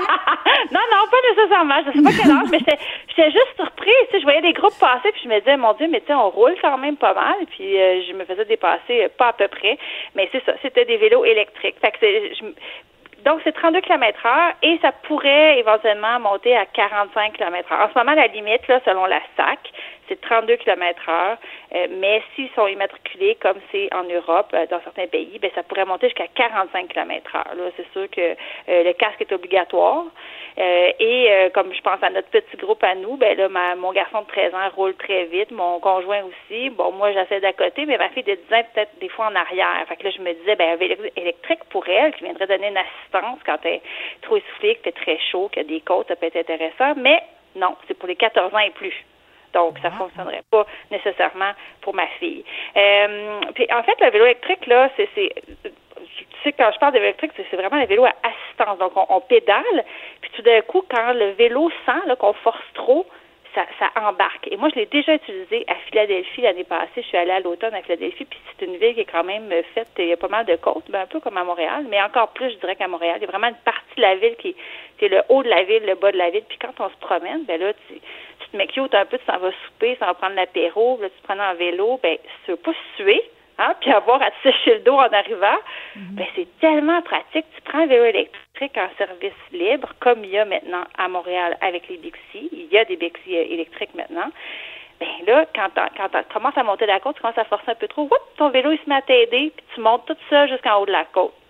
Moi, j'ai trouvé ça formidable. Puis, je me suis dit, dans le fond, pourquoi pas? On va fournir un, effort plus constant sur une plus grande distance. Mais donc, c'est faux. Donc, c'est faux, monde, de dire que parce que tu as un vélo électrique, ça ne veut pas dire que c'est, euh, c'est, du vélo de paresseux, là. Tellement faux. C'est tellement un préjugé, dans le fond, parce qu'en fait, il y a une étude même qui est sortie en Suisse en 2018, dont la conclusion disait que ça améliore le cardio autant que le vélo. Parce que les gens vont se montrer plus ambitieux, vont dire, ben, j'irai pas à telle place à vélo euh, normal, mais là, puisque mon vélo électrique va m'aider ici et là pendant le trajet, pendant mon parcours, ben, je vais y aller. Donc, les gens vont faire des plus grandes distances. Donc, un effort plus constant, sur une plus longue période de temps, donc une amélioration du cardio. Fait que c'est excellent pour ça. Et aussi, euh, tout le côté écologique, bien sûr. C'est là, en plus, en temps de COVID, ben là, il y a, y, a, le mouvement vert, mais il y a aussi le mouvement, ça ne tente pas d'aller dans le transport en commun. Mm-hmm. Fait que prendre le vélo électrique dans ce cas-ci, c'est, vraiment, ça peut vraiment euh, être intéressant. Je pense que le côté mobile, ben, le mobile, la mobilité, les cônes oranges en ville en ce moment, c'est affreux, le trafic qui a repris de plus belle. Hein. C'est vraiment vrai qu'on a déconfiné parce que quand tu vois les, les bouchons qu'il y a un peu partout, euh, c'est peu infernal. Puis tu vois un petit vélo électrique qui passe à côté, tu te dis, ouais, c'est c'est une option intéressante tout à coup. Et il y a même des gens qui disaient que, euh, j'ai lu ça dans un article, Caroline, qui disait que euh, se rendre au travail en voiture versus en vélo électrique, ben, c'était plus rapide en vélo électrique. Non, on n'est pas surpris, hein? Surtout si tu comptes le temps de stationnement en plus, parce que ça, c'est la mm-hmm. beauté de la chose aussi. Les vélos électriques, là, t'as pas besoin de, tu le mets sur une, euh, sur un, sur un rack à comme on dit, puis c'est tout, là, avec ton cadenas, puis c'est réglé. Donc, c'est vraiment, moi je me suis dit bon, mais ben, je pense que je vais me, c'est ça que je vais acheter. Puis pour les prix, comme l'offre est de plus en plus grande, puis qu'on pense que le marché va exploser, là, il est question de 50% d'ici à 5 ans. C'est des, euh, c'est des chiffres là aux États-Unis euh, qui sont euh, des prédictions en fait de vente. 50% d'ici 2 à 5 ans. Donc vraiment une explosion au niveau euh, du vélo à assistance électrique, tout autant que les vélos, euh, le fat bike, qui est l'autre modèle tout à fait différent comme sport, mais dans le vélo, ça c'est l'autre chose qui est vraiment qui a un engouement en ce moment. Mais je me suis dit, bon, ben, si l'offre est plus grande, les prix baissent, j'ai regardé ça, 2500 dollars, ça, ça, ça, peut partir à là, puis ça peut aller jusqu'à, bon, 17 000, 20 000 pour un vélo électrique, là. Mais à 2500, partir, moi, j'habite dans l'Est, m'en aller à Rosemont, Plateau, pourquoi pas? Je le fais des fois à vélo, mais je me dis, vélo électrique, ça sera encore mieux. C'est comme faire du vélo, mais avec le vent dans le dos, tout le temps. Mhm, mhm. C'est le fun. Est-ce que, est-ce que c'est. Je pense que c'est ça que je vais faire cet été. C'est-tu, ouais, ben je comprends, mais c'est-tu le genre de vélo que tu peux, euh, euh, au niveau de la batterie, est-ce que c'est, c'est, puissant même l'hiver ou en fait c'est proche de l'automne ou? Euh? Ouais, je pense que non, je pense que l'hiver, ce serait, je sais pas, je, je sais pas c'est quoi la consommation, mais c'est 500 watts, hein, c'est 500 watts, donc c'est des piles de 500 watts qui sont rechargeables. Euh, elles durent une durée de vie d'à peu près 5 à 8 ans. Euh, je sais pas avec nos hivers québécois, ça aurait l'air de quoi. Moi, je, je mm. pense que je n'oserais pas. J'oserais, j'aurais peur d'écouter quelque part sur une piste. Surtout qu'on a certaines pistes cyclables, là, on le découvre avec le déconfinement puis le fait qu'on fait plus de vélos. Il y en a qui seraient vraiment dus pour euh, pour quelques réparations de la de la voie euh, asphaltée qui est pas très belle pour les, les cyclistes, on va se le dire. Là. Mm. Euh, oui, c'est ça. je regardais à Ottawa, c'est très smooth, il y a plein de nouvelles pistes, c'est super beau. Je trouve qu'on aurait, on aurait, euh, on aurait avantage à, améliorer un petit peu nos voies cyclables. Hein. On veut bien y aller, mais il faudrait que faudrait que ça soit prêt pour nous. c'est, un, beau débat, ça, les pistes cyclables pour une municipalité. C'est, c'est, jamais simple. T'en fais trop, t'en fais pas assez, t'es nettoies trop, t'es nettoies pas assez. Euh, c'est, c'est pas évident. Puis en tout cas, à Montréal, ça a l'air d'être euh, une bataille perdue euh, pour Valérie Plante. Puis je t'avoue, par exemple, qu'à 2500 pièces, ça commence à faire cher le vélo si tu le prends juste quelques mois par année. Tu parlais de la batterie. faut-tu tu l'enlèves à chaque fois que tu, tu barres ton, ton, ton vélo? Non, non, la batterie, elle, fait partie. Non, non, la, batterie, elle est une partie intégrante du vélo. Là. Elle est comme ah, après la, la, potence, si tu veux. Fait que non, non, ça, ça reste là.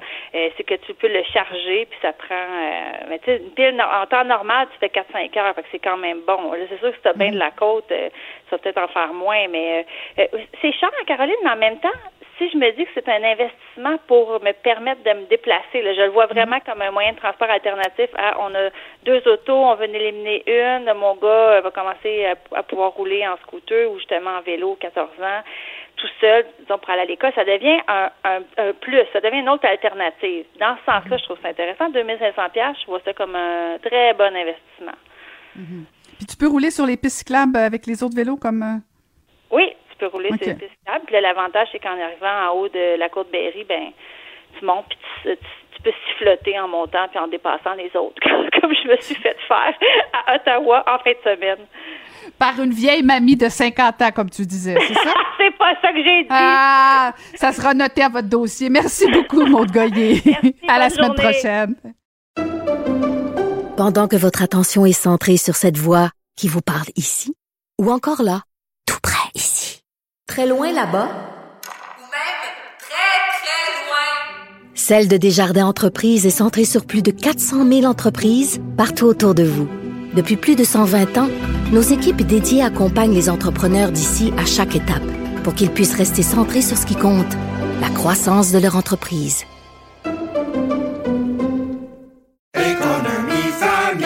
Ici Ricardo. Et Émilie, marchand d'IGA. On a envie de vous inspirer à bien manger. À moins de 5 la portion. Suffit de repérer les produits valeurs sûres et de les cuisiner avec une de nos recettes. Les valeurs sûres, c'est bien pensé, hein? Bien sûr! Détails sur IGA.net.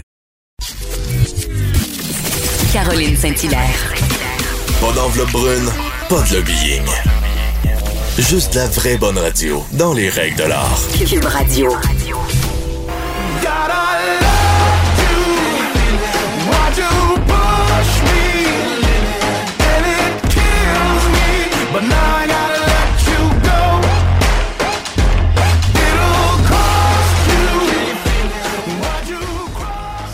Et ce que vous entendez, c'est un extrait Let You Go euh, qui est paru au mois d'avril dernier, le tout premier extrait d'Anthony Cavana. Et on le retrouve au bout du fil. Bonjour Anthony. Bonjour, bonjour, bonjour, bonjour. Comment ça va? Merci d'être, merci d'être là. Alors, euh, écoutez, écoutez, tout d'abord, on vous connaissait, bon, comme humoriste, bien sûr, comédien, acteur, animateur, euh, multiples talents, multiples facettes, mais, mais la chanson, Anthony, ça vient d'où, ça? Ben, j'ai toujours chanté, en fait, dans mes spectacles. J'ai toujours chanté. Ça m'est arrivé euh, souvent de chanter à, la télé, que ce soit chez ici au Québec, ben, dans des émissions style Belle et Bum ou depuis que depuis que je suis rentré d'Europe, que ce soit Belle et Bum ou en direct de l'univers que j'ai fait deux fois, ou dans des événements spéciaux extérieurs. Et, et là, donc c'était mon deuxième amour la chanson. Il y avait l'humour, c'était le premier amour. Deuxième amour la chanson qui est tout de suite après. Donc je l'incorporais toujours dans mes spectacles et je repoussais toujours le l'éventualité de chanter mes propres chansons. Et, et là, j'ai fait Go, on y va. Il y a deux ans, euh, euh, suite à une petite frayeur où j'ai, j'ai, j'ai failli passer de l'autre côté, j'ai fait OK, bucket list, qu'est-ce qui se passe? Tu veux chanter, vas-y. À 50 ans, tu chantes. Voilà. Et je l'ai fait. Donc, donc, c'est la peur euh, de pas avoir de lendemain et euh, de dire, ben, je veux, je veux avoir tout fait ce que j'avais envie de faire parce que c'est une chose de chanter alors que les gens paient euh, puis qui sont en amour, en adoration envers, envers l'humoriste Anthony Cavana et de se faire plaisir, faire une ou deux chansons, mais de faire une chanson comme ça, de la, de l'écrire, de la coécrire et la co-composer avec Marc Dupré et John Nathaniel, de vouloir se lancer comme ça dans la chanson, c'est quand même audacieux, Anthony. Ben, ben, qui ose gagne. Je, j'aime, j'aime dire qui ose gagne. Donc, euh, euh, je l'ai fait, je l'ai fait parce que j'en, j'en avais besoin, j'en avais envie surtout. Et puis, euh, puis c'était le temps, c'était le temps de le faire. Puis je suis, je suis content, je l'ai fait, euh, euh, je l'ai fait librement puisque c'est moi le, producteur, donc euh, j'avais pas de contraintes, j'avais personne pour me dire euh, fais ci, fais ça, chante comme ça, chante comme ci. Donc j'avais pas de pression puisque personne m'attendait comme chanteur. et, et, donc, euh, ça a été, ça a été une, une belle expérience, un, un, beau lancement. Je suis content qu'on on soit euh, numéro un des, euh, du, palmarès des radios correspondantes. Donc, c'est toutes les radios qui, qui ne font pas partie d'un réseau. Donc, comme comme bon, je veux pas nommer vos compétiteurs, mais qui font pas partie d'un réseau. Donc, deux mois après, je suis je suis content. On continue comme ça. On, est en train on prépare euh, euh, quatre remixes qui vont sortir euh, dans les prochains jours. quatre remixes de cette chanson-là, puis qui seront sur les plateformes le 31 juillet. Donc, c'est cool. Et Anthony, vous faites allusion au fait que, bon, rapidement, la, la, la chanson, elle a été téléchargé, pardon, ça a connu un immense succès. À chaque fois que vous touchez à quelque chose, euh, ça se transforme en art. Y a-t-il une recette? Y a-il quelque chose que vous faites que qu'on sait pas? ben, pas mal souvent, pas mal plus souvent. La moyenne au bâton est pas pire quand même, là. Mais, mais en parlant de, ben, c'est très très bonne analogie la moyenne au bâton. Vous savez que les, les, les grands joueurs, par exemple de, de baseball, rataient quand même euh, euh, deux ou trois fois euh, sur quatre leur euh, quand ils étaient au, bâton, mais ben, ils, rataient leur coup euh, quand même plus souvent qu'ils frappaient. Donc euh, c'est juste que, quand tu réussis, que ça soit impressionnant, c'est ça. Mais mais surtout c'est se relever. Voilà. Quand il y a un truc qui marche pas, il faut se relever. C'est la résilience. C'est ça qui est, qui est important, c'est se relever et, et, penser à penser à, à l'amour que tu as de, de ton métier, de ce que tu fais avant de penser à l'argent ou la gloire ou quoi que ce soit. Ça, c'est un effet, ce que j'appelle un effet secondaire. Si, si tu vises l'argent, la gloire en premier, tu vas, tu vas te perdre. Mais si tu aimes ton, c'est pour ça que je suis encore là, 31 ans après, euh, avec avec les avec les, échecs et avec les victoires, parce que ce qui me permet de me relever, c'est l'amour de ce métier. Et euh, voilà. Et Anthony, euh, j'imagine que c'est pas la première fois qu'on vous pose la question, mais j'ai jamais entendu la réponse. Et, alors pourquoi? Parce que la chanson est sortie ici au Québec, au Canada et hum? en Suisse, si je me trompe pas. Pourquoi? Oui, en Suisse, exactement. Là, on va, on va se concentrer dans les prochaines semaines sur le Canada anglais. Et euh, mais pourquoi? Dis-moi, pourquoi c'est pas sorti en France? Pourquoi c'est en anglais la chanson? Pourquoi, ah, pourquoi c'est en anglais? J'ai toujours, chanté en anglais euh, naturellement. J'ai toujours eu plus d'influence anglophone depuis que je suis jeune. Euh, je chante plus facilement en anglais. J'arrive, j'arrive à chanter en français, bien sûr, mais euh, voilà pourquoi. J'ai, j'ai, je me suis pas. Euh, c'est sûr que ça aurait été si j'étais calculateur, je vais dire, ben, je vais chanter en français ou je vais faire une version un, je sais pas moi, un tiers anglophone ou un quart anglophone, puis le reste en français, parce que je vais jouer à la radio partout, parce qu'il y a les quotas au Québec, que ça va être plus facile. J'ai pas pris la voie facile, non. C'est vrai, j'ai pas pris la voie facile, c'est plus facile, même en France, de chanter en français, justement pour les quotas. J'ai, j'ai pas choisi la voie facile, j'ai, j'ai, choisi ma voix et j'ai suivi mon cœur. Voilà. Mm-hmm. Ça, ça, n'a, ça n'a rien à voir avec une question de de pas aimer la langue française ou de de pas être de pas être un Québécois. Je pense qu'on est on est plus là aussi maintenant. Euh, euh, on n'est plus là au Québec. j'ose croire qu'on n'est plus on n'est plus là au Québec. Et comment s'est reçu euh, le, premier extrait ou le premier single, je devrais-je dire, en Suisse? C'est reçu comment? ben, En Suisse, c'est ensuite c'est bien reçu. Ça joue, ça joue à la radio, ça, ça passe bien à la radio. Je suis content. Euh, niveau niveau du clip malheureusement euh, pendant la là ça recommence là il, commence il recommence à jouer le clip parce que pendant euh, pendant le, confinement et les, les chaînes de clips ne passaient plus de clips. Ils passaient des films et des vieilles séries comme tout le monde était confiné. Donc là, le clip rejoue, mais ça joue à la radio. L'accueil est super en Suisse. Donc je, je suis aussi content. J'ai commencé ma carrière d'humoriste en Europe, en Suisse. Et puis je me suis dit, pourquoi je commencerais pas ma carrière de chanteur en Suisse aussi? Mhm, mhm, mhm. Ben, il y a Madame aussi qui aide un peu. Madame, Madame est suisse. J'étais en, j'étais en Suisse euh, justement. Euh, j'étais en Suisse euh, juste avant le, au, mois de février. Et puis et puis j'étais là pour une formation en Suisse. Et puis je, je, je, roulais dans la voiture, je regardais les montagnes. Puis j'écoutais la petite voix, la petite voix, l'intuition qui m'a dit sors là ici aussi. Donc, j'ai pris mon téléphone, j'ai fait quelque chose que j'avais jamais fait. J'ai pris mon téléphone et j'ai appelé les directeurs, euh, j'ai appelé personnellement les directeurs de, de radio privés. Et puis, je leur ai ah, parlé de mon projet. Et je l'ai fait. Puis, j'aurais dit, ben, écoutez, j'ai parlé avec le cœur. Et puis, j'ai pas eu, euh, j'ai dit d'habitude, il y a toujours un intermédiaire qui appelle à ma place, que ce soit un, agent, un producteur, un attaché de presse. Là, je leur ai dit, regardez, voilà ce que je veux faire. J'ai expliqué, euh, j'ai expliqué, j'ai envoyé ensuite euh, mon, mon single et le clip. Et puis, ils, ils me rappelaient tous dix minutes après pour me dire OK, go, c'est bon. Ça doit être dur de dire non à, Anthony Cavana quand on y parle. Non. Euh, non, mais parce que vous, vous faites allusion. La, notoriété, la notoriété a fait que quand j'appelais puis je laissais un message, on me rappelait très vite, la notoriété en, Suisse, on me rappelait très vite, mais ils n'étaient pas obligés de jouer la chanson. 90% euh, l'ont fait. Il y a quand même un 10% qui ne l'a pas joué, mais 90% l'ont fait parce qu'ils ont dit ça tient la route. Si ça tenait pas la route, euh, ils n'auraient pas joué la chanson pour mes beaux yeux. Ça, ils auraient fait ah, c'est gentil Anthony, mais non, machin. Euh, puis en, France, c'est pas sorti en France parce que je connais ma France. je connais ma France et je connais les, dirigeants français et on aime mettre les gens dans des cases en France. Et ça, euh, je, je, je sais qu'il faut que ça soit un succès ailleurs avant que ça rentre en France, avant que je, je fasse le pas pour la France.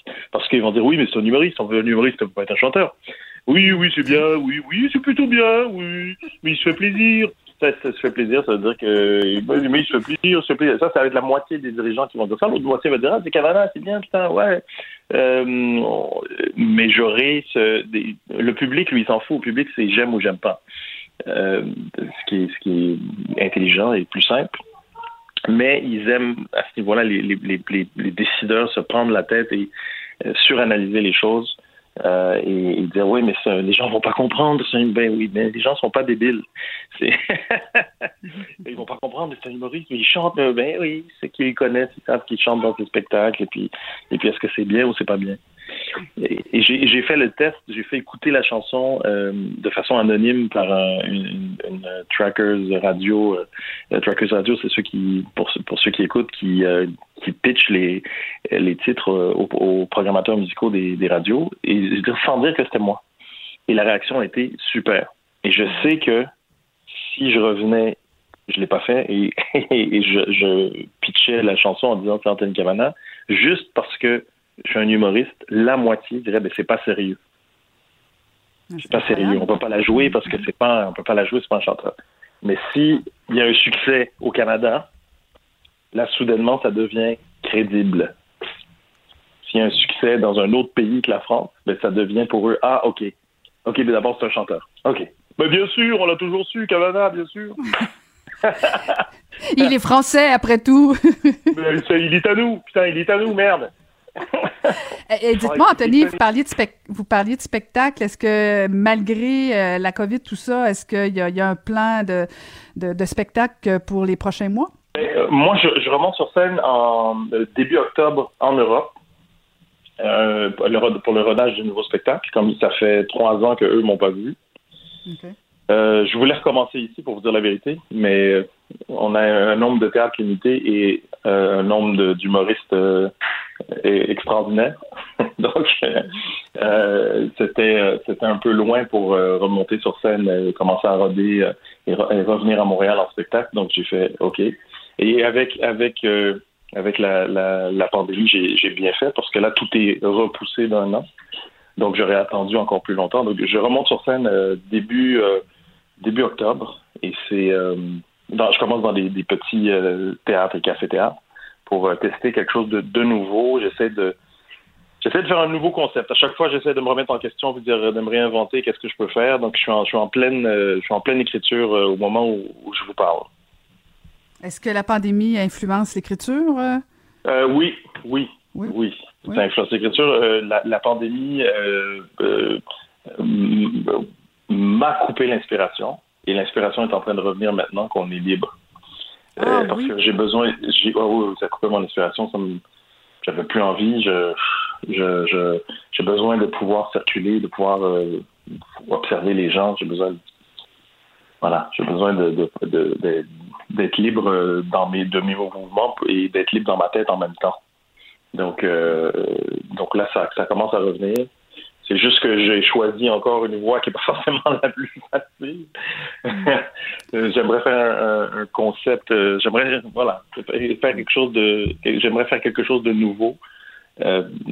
j'ai pris j'ai pris des cours de j'ai fait une formation de, en un an et demi de, en, programmation neurolinguistique, PNL. J'ai commencé euh, le stade de praticien, maître praticien et maintenant de, coach. Je suis coach en PNL. Et, euh, donc, euh, je j'aimerais donner des des trucs aux gens, que ce soit des trucs de PNL ou d'autres d'autres trucs en psychologie et et en, langage non verbal et tout ça, pour aider les gens à se sentir mieux et à gérer un peu plus, euh, gérer mieux leurs émotions et leur cerveau. Hmm.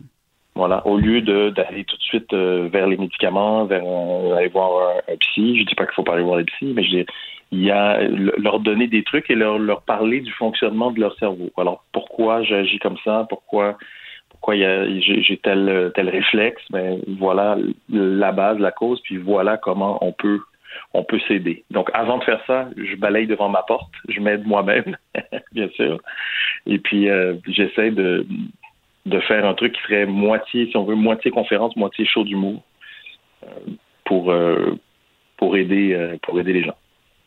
Pourquoi avoir décidé de, de, de suivre cette formation là?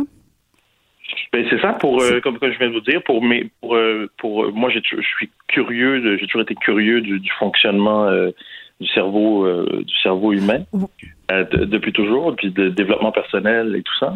Et puis donc, je, je voulais m'aider moi-même pour apprendre à mieux me connaître, pour, apprendre à, à, penser, comment dire, penser consciemment. Mhm. penser consciemment, de dire, OK, de ne pas laisser mon cerveau me contrôler et que ce soit moi qui contrôle mon cerveau. Mais en fait, ma question c'était plus de est-ce que c'est euh, la maladie qui vous a dit qu'il faut il faut que j'analyse davantage Non, ça n'a rien à voir. Non, pas du tout. Non, rien à voir, rien à voir. ça c'est quelque chose que je, je, veux faire depuis longtemps. D'ailleurs, le show que j'ai fait précédemment, le, que, que j'ai terminé ici. Euh, c'était déjà un pas dans cette direction-là. C'était, c'était, c'était ce que je veux faire, mais euh, enrobé par une histoire, euh, enrobé par une histoire. Et puis là, je vais le faire de façon euh, plus directe, on va dire, plus directe. Il n'y aura pas d'histoire, ce sera, euh, sera bien sûr des trucs que je, que je vais parler de trucs que j'utilise sur moi, moi-même. Je vais faire, on va faire, il y aura de l'interaction avec le public, il y aura, il y aura plein de choses. Donc c'est, c'est euh, comme j'ai, j'ai pas vu des humoristes faire ce genre de trucs. Il y en a peut-être, mais j'en ai pas vu. Euh, j'ai pas, j'ai pas de modèle pour pour essayer de faire ça. Donc j'essaie de je, suis dans l'inconnu. Mais comme c'est que dans l'inconnu qu'on évolue, ça, ça, va bien. Ça va bien. Ben, merci beaucoup de votre générosité ce matin, euh, Anthony. On a très hâte de vous suivre et euh, de voir cette conférence-là et ce nouveau spectacle. Et en attendant, ben, je vous propose qu'on quitte avec l'extrait de Let You Go.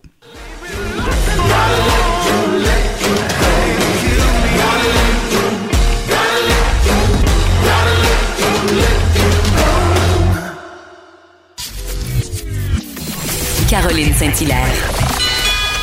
Elle a des antennes partout dans les coulisses de la politique. Cube Radio. Un été pas comme les autres. Le buzz de Vincent Dessureau.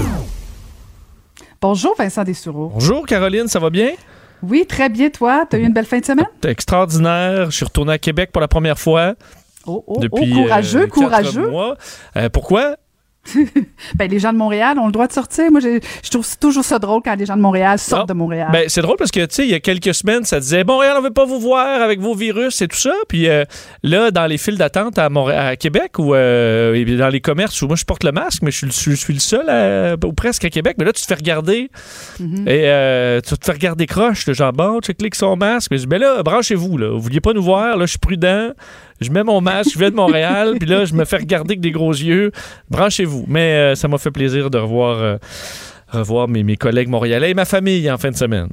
Ben, je comprends. Puis c'est drôle, on a parlé beaucoup du 10-30, euh, Vincent, mais je pense que sur la Grande Allée aussi, ça, a chauffé pas mal. Mais bon, on, verra les conséquences de tout ça. Mais là, tu veux nous parler de Tesla? Oui, parce que euh, histoire quand même intéressante. On connaît Tesla, on connaît Elon Musk, le grand patron euh, euh, de Tesla et de SpaceX, qui est un personnage assez coloré. Et des fois sur les réseaux sociaux, on ne sait pas trop s'il blague ou pas. D'ailleurs, il appuie Kanye West dans sa course à la présidence. On ne sait pas trop encore là, est-ce qu'il blague ou pas. Et il y a quelques jours, il a écrit sur Twitter que Tesla allait mettre en vente des shorts des, des short short, donc petites short là, euh, en satin avec le mot euh, pratiquement sexy là, euh, dessus, avait fait S3XY, ça on dirait sexy, mais en fait c'est les quatre modèles de, de, de, de, Tesla. Et on se demandait est-ce que c'était réel. Et finalement, dans, les, dans, le, dans le courant du week-end, on a vu apparaître sur la page officielle de Tesla, dans les produits que tu peux acheter, des shorts en satin rouge où c'est écrit sexy dessus. et ça a tellement été populaire que le site a planté à un certain moment. Alors, on a tout vendu ça, des petites shorts. Ça coûte 69 et 42 euh, donc très cher en plus, mais il les a vendus parce que c'est Elon Musk et les gens, euh, les gens le suivent.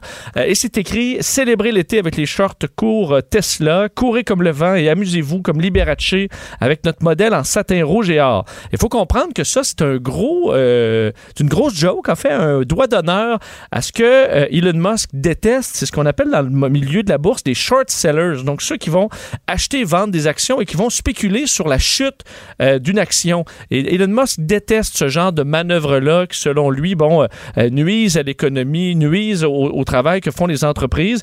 Alors, le, principe de short short, donc pour les short sellers, c'était juste ça. Il voulait juste envoyer un doigt d'honneur en inventant un produit qui allait faire jaser euh, les, vendeurs d'actions en bourse. Et, c'est tout. Et il l'a fait quand même. Alors, on voit quand tu es milliardaire, tu es capable de faire une niaiserie juste pour envoyer promener du monde et faire la création, la production de masse d'un produit juste dans le but de faire jaser. Puis il fait de l'argent avec ça. Mais le pire, c'est que trouve le moyen de probablement de rendre ça rentable parce que à 70 dollars américains, euh, euh, c'est beaucoup. C'est beaucoup. Ben, ils sont pas laides. Viens les voir, là. Ils sont pas laides. Oui, ils ont l'air quand même confortables. Ils ont l'air confortables. Satin, c'est confortable. Et, euh, et d'ailleurs, il écrivait Profiter d'un confort exceptionnel dès la fermeture des marchés. Alors, c'est encore une fois un clin d'œil au euh, monde boursier qu'il n'apprécie pas toujours particulièrement, même si l'action de Tesla vaut euh, des prix d'or ces jours-ci.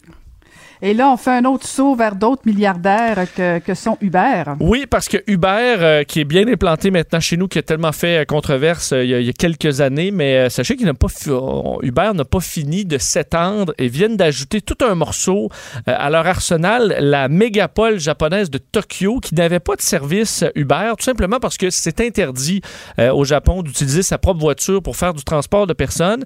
Alors, ce que Uber a fait pour goûter à ce marché, il faut dire que la euh, l'agglomération de Tokyo, c'est 43 millions euh, d'habitants. C'est une ville euh, complètement folle en termes de population. Et ce que fait Uber pour contrôler, la loi, euh, se sont euh, mis en partenariat avec des compagnies de taxis réels. Alors, c'est des taxis traditionnels qui vont venir euh, vous chercher à Tokyo. et la question, est-ce que ça va marcher? Parce qu'à Tokyo, la disons, la coutume, c'est tout simplement de hailer là, un taxi qui passe. Il y en a un peu partout.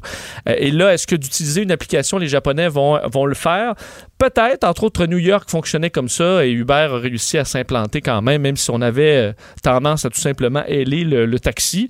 Et euh, pour terminer sur Uber, parce qu'ils euh, ont eu un gros week-end, non seulement ça arrive à Tokyo, mais également achète Postmates, qui est un concurrent dans le milieu de, de la livraison de nourriture comme Uber Eats. Alors leur division Uber Eats qui est en forte croissance, puis évidemment pendant la pandémie, ça, ils ont fait des affaires d'or. Uber vient d'acheter Postmates, probablement que euh, tu n'en avais même pas entendu parler. C'est pas chez nous. Euh, c'est pas nécessairement la plus grande. 2,6 milliards de dollars euh, pour prendre cette, cette entreprise-là de livraison de repas. Alors, ça montre qu'un peu comme dans Facebook ou autres géants, c'est dangereux parce que c'est dur d'avoir de la concurrence quand la compagnie a les moyens d'acheter n'importe quel concurrent ou presque et de l'intégrer dans son système. Alors, c'est ce que fait euh, Uber. 2,6 milliards cette transaction. On peut penser qu'il y a des jeunes derrière cette application-là qui ont probablement euh, même pas 40 ans qui viennent d'encaisser euh, des milliards. Écoute, écoute, écoute. C'est beaucoup, beaucoup, beaucoup d'argent. C'est dur de dire non à ça. C'est le fun de dire ah non contre le géant. Moi, je vais continuer à, pousser ma compagnie. Mais euh, c'est dur de refuser des milliards.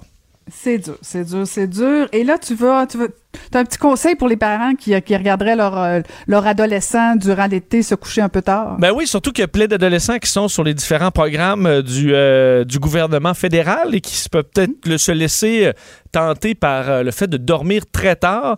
Sachez que selon l'Université de l'Alberta, qui publie au, dans les dernières heures une vaste étude sur un lien possible entre le fait d'être un couche-tard à l'adolescence et un lève-tard aussi, donc tout ça va ensemble, et les allergies et l'asthme. Donc, les, jeunes, selon ce... On associe déjà l'asthme à des problèmes d'horloge interne du corps. Alors, on associe déjà ça à, certaines problématiques on dit qu'à l'adolescence, plusieurs jeunes qui sont asthmatiques vont naturellement euh, éliminer cette maladie-là euh, lorsque la puberté arrive et pas dans le cas de certains autres. Et on soupçonne qu'il y a peut-être un lien avec le sommeil euh, parce que les gens, les jeunes dans cette étude-là, il y en a des milliers, euh, qui se levait beaucoup plus tard et se couchait beaucoup plus tard avait trois fois plus de chances. Donc, c'est pas, des fois, il y a des études, c'est quelques pourcents. Là, c'est trois fois plus de chances euh, d'avoir des symptômes d'asthme ou des euh, allergies, de la rhinite allergique. Ça, c'était le double. Alors, quelque chose qu'on associe probablement à la mélatonine. Il y en a qui prennent la mélatonine pour s'aider à dormir. C'est la même hormone du, du sommeil qui, lorsqu'elle est bouleversée, causerait certains problèmes physiques. Alors, on dit aux jeunes, éliminer entre autres les téléphones intelligents. on associe ça à certaines problématiques de sommeil. Alors, euh, les retirer peut-être à vos jeunes à une certaine heure, puis les envoyer se coucher. Euh, on a grandi l'étude dans une seconde phase pour en savoir un petit peu plus sur le fond, mais on n'aura pas de réponse avant 2028-2029. Alors, euh, d'ici là, la prudence. Ils ont le temps de dormir en masse. Ils ont le temps de dormir. En fait, ils ont le temps de devenir des adultes. Alors, peut-être la prudence sera de mise pour les jeunes qui ne veulent pas finir de se coucher. Mais ça, c'est un combat qui est peut-être perdu d'avance pour certains euh, parents. Alors, ils vivront avec une petite pompe, là, avec du ventolin, puis euh, c'est tout. Je pense qu'il va y avoir bien des conséquences de se coucher tard. Et c'est pas évident quand même, euh, Vincent, d'enlever des appareils électroniques à un adolescent. faut quand même que, que jeunesse se passe. Hein? Et voilà, voilà. Donc, je rappelle, Vincent, qu'on peut écouter à 13h. Et d'ici ce temps-là, on peut écouter Julie Marcoux avec le bulletin de nouvelles LCN. Et moi, je vous dis à demain.